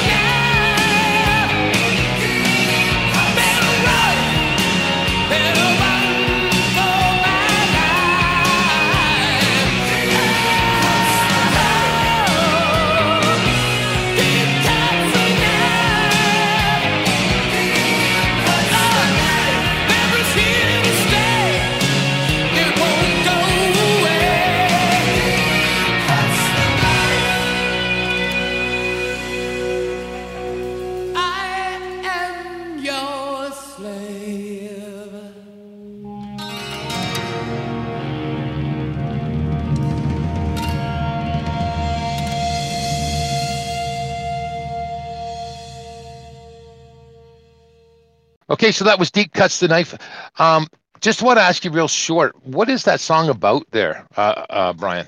Ah, yeah, just a love song, right? You don't Okay, so- necessarily have to have something you're personally writing about when you write. You can imagine the situation and emotion. Was that because when you when when I hear that song and I and I know your first relationship, you know, you almost had well, you actually ended up homeless, and uh, we can talk about that later. But uh, I'm thinking that Deep Cuts the Knife was kind of around that time. Is that about right? Uh, that was about that was 1985, but I didn't write the song. The song was written by Paul and uh, uh, uh, Bob Halligan, Okay. Yeah. and they brought us that song. Uh, Paul went down to New York to write with Bob. I had written with Bob too, but uh, Paul came back and he played the song for us in the. I think it was a truck or a van or something. We went out to them with uh, our manager Bill Simon. He played on. We all went, "That's a great song, right?" And Mhm. at the same time, we were crossing a Up Street in Kitchener, and uh, Aldo Nova uh, flew in or came in or drove in, wherever he came from. And he was going to try to uh, uh, help us with songs and this album, like writing stuff, right? So Aldo Nova came down to the practice hall and he tried to uh, sell us on a song called Hard as Stone. Well, anybody that's a songwriter has heard that title like four million times, Hard as Stone, right? Not a very Yes. unique title, which kind of turned me out. It turned me off the song. There's no doubt about it, right? Anyway, Hmm. we played the deep cut, deep cuts, and Navy Saw song's okay, but uh, you know, said we should put use this song instead. Well, me, me and uh, Bill Seip, I mean Andrew, we went out to the truck. I remember saying, "No way, we're using Paul's song." And sure enough, that song became, uh, went to double breaker status in the United States for us. It was on the uh, top seven and on Q107 for I think like six months. It just like uh, was a, a great song airplay wise. Uh, It's- it's- and uh, It's your every rose still- need every rose has a thorn type song. That's that's what I think it is. It's it's your it it defies you as uh, for a rock ballad for for Helix. Uh, you know that that type of music. Well, whatever. You know, I don't try to analyze stuff too much. Uh, I Mhm. just got a certain feel when I put it out, and uh, you know, people uh, obviously identify with the song and the emotion is about. True, very true. So what is a, this? I want to hear about this Leafs winning the cup thing. How did that start? Well, first off, I got to tell you about the uh, uh, connection with Ed Johnson, uh, because the Okay. original Leafs song, uh, that that song, uh, "All I Want for Christmas Is the Leafs to Win the Cup," we, I wrote in the doorway of Sean Kelly's uh, house. I was just about to leave and go down to a restaurant to talk to the lead singer of uh, um, a band, Who's Army, which had won the uh, Cover Me Canada contest. Remember, I was on as a, a judge. Well, anyway, um, uh, I hooked up with this this kid that sang for that band. I was supposed to talk to him about how to sing because I guess he was getting sore throats in the studio or something. Because that was part of uh, winning that that contest. There was you you had uh, something like two hundred thousand dollars to go record an album.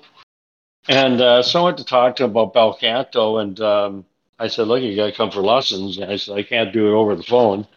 And he never did come, and I never ever heard anything about the uh, band after that. So I don't know what happened. I guess the album come out and didn't do anything. But uh, that original song wasn't on the original Christmas song. The original Christmas song was called "A Heavy Mental Christmas," and that did not have that song on it. We eventually added it later on, uh, and then changed it from a Heavy Mental Christmas to just a Helix Christmas. But um, that album was recorded in August because you have to be many months ahead of when it actually comes out. So we had recorded the album in August, and uh, I was going to uh, pick up the album at the recording studio and uh, from the producer Aaron Murray and uh, the engineer rather Aaron Murray, and I went down there and uh, came back home. And I said, I picked the mail up at the front door and I went into the kitchen. I sat down with my wife, Linda, and I said, Look, and I said, You know, um, I said, I'm 2,000 bucks short here. I said, I said, I'm pissed off because I got to go back to my parents and ask them. I'm like over 40 years old. Here I am still asking my parents for money. I said, what the hell? Right. And uh, we're kind of talking about this. We're sitting at the table with the first letter I opened up was from Ed's widow. Ed had been dead for a couple of years by this time. And the first letter I opened up was from Ed's widow. And she said, I really want to thank you for helping out Ed. He would have really appreciated it. And that's why he would have wanted you to have this check for 2000 bucks and uh, the hair stood up on my arm. Now, remember, I told you Ed. Ed was the tenor soloist for Norman Vincent Peale, wrote "The Power of Positive Thinking." My whole time that I knew Ed, which was like, you know, thirty years, he kept saying to me, "Don't worry about money. When you need money, money will fall out of the sky." He must have said it a thousand times to me. And here I needed two thousand bucks, and guess what? Ed sent me two thousand bucks the universe dictated it. That's that's that's that's how I that's kind of how I reason things. The universe can dictate things, and we don't know why, but it just happens. And and you know that's that's a prime example right there. Um, what I wanted to talk to you about is in the '90s, you you you were actually making, um, you you were working in a variety store rather, and some really awful things happened to you. Can can you tell me a little bit about that and how did that kind of come to be? Like, how did you find yourself there? Well, I I just gone through my first divorce and uh, was basically couch surfing.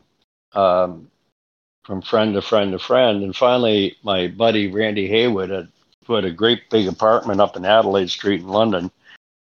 Uh, we were out one night and said, I, you wouldn't want to have a roommate, would you? And he said, well, look at it. He says, I've turned down about four other people. He says, well, I'll let you move in with me. So I moved in with Randy. We had this huge uh, uh, apartment, uh, but I had no car.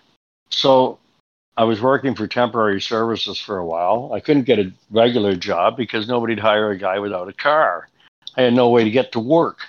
So the there was a hasty market out at the uh, driveway that come into the uh, apartment complex where we lived. So I applied for a job there at minimum wage, and I was working night shift. And uh, this guy came in and started giving me a hard time. Now back then, you know, I'd be I'd be working away. I'd have an apron on, my hair up in a hairnet, and people come in and go, "Hey, aren't you the singer for Helix?" And they go, "No, no, it's not me. Got the wrong person." They'd literally hound me around the store until I admitted that I was. And then I'd even have people say, "Look, at I want to see ID." I go,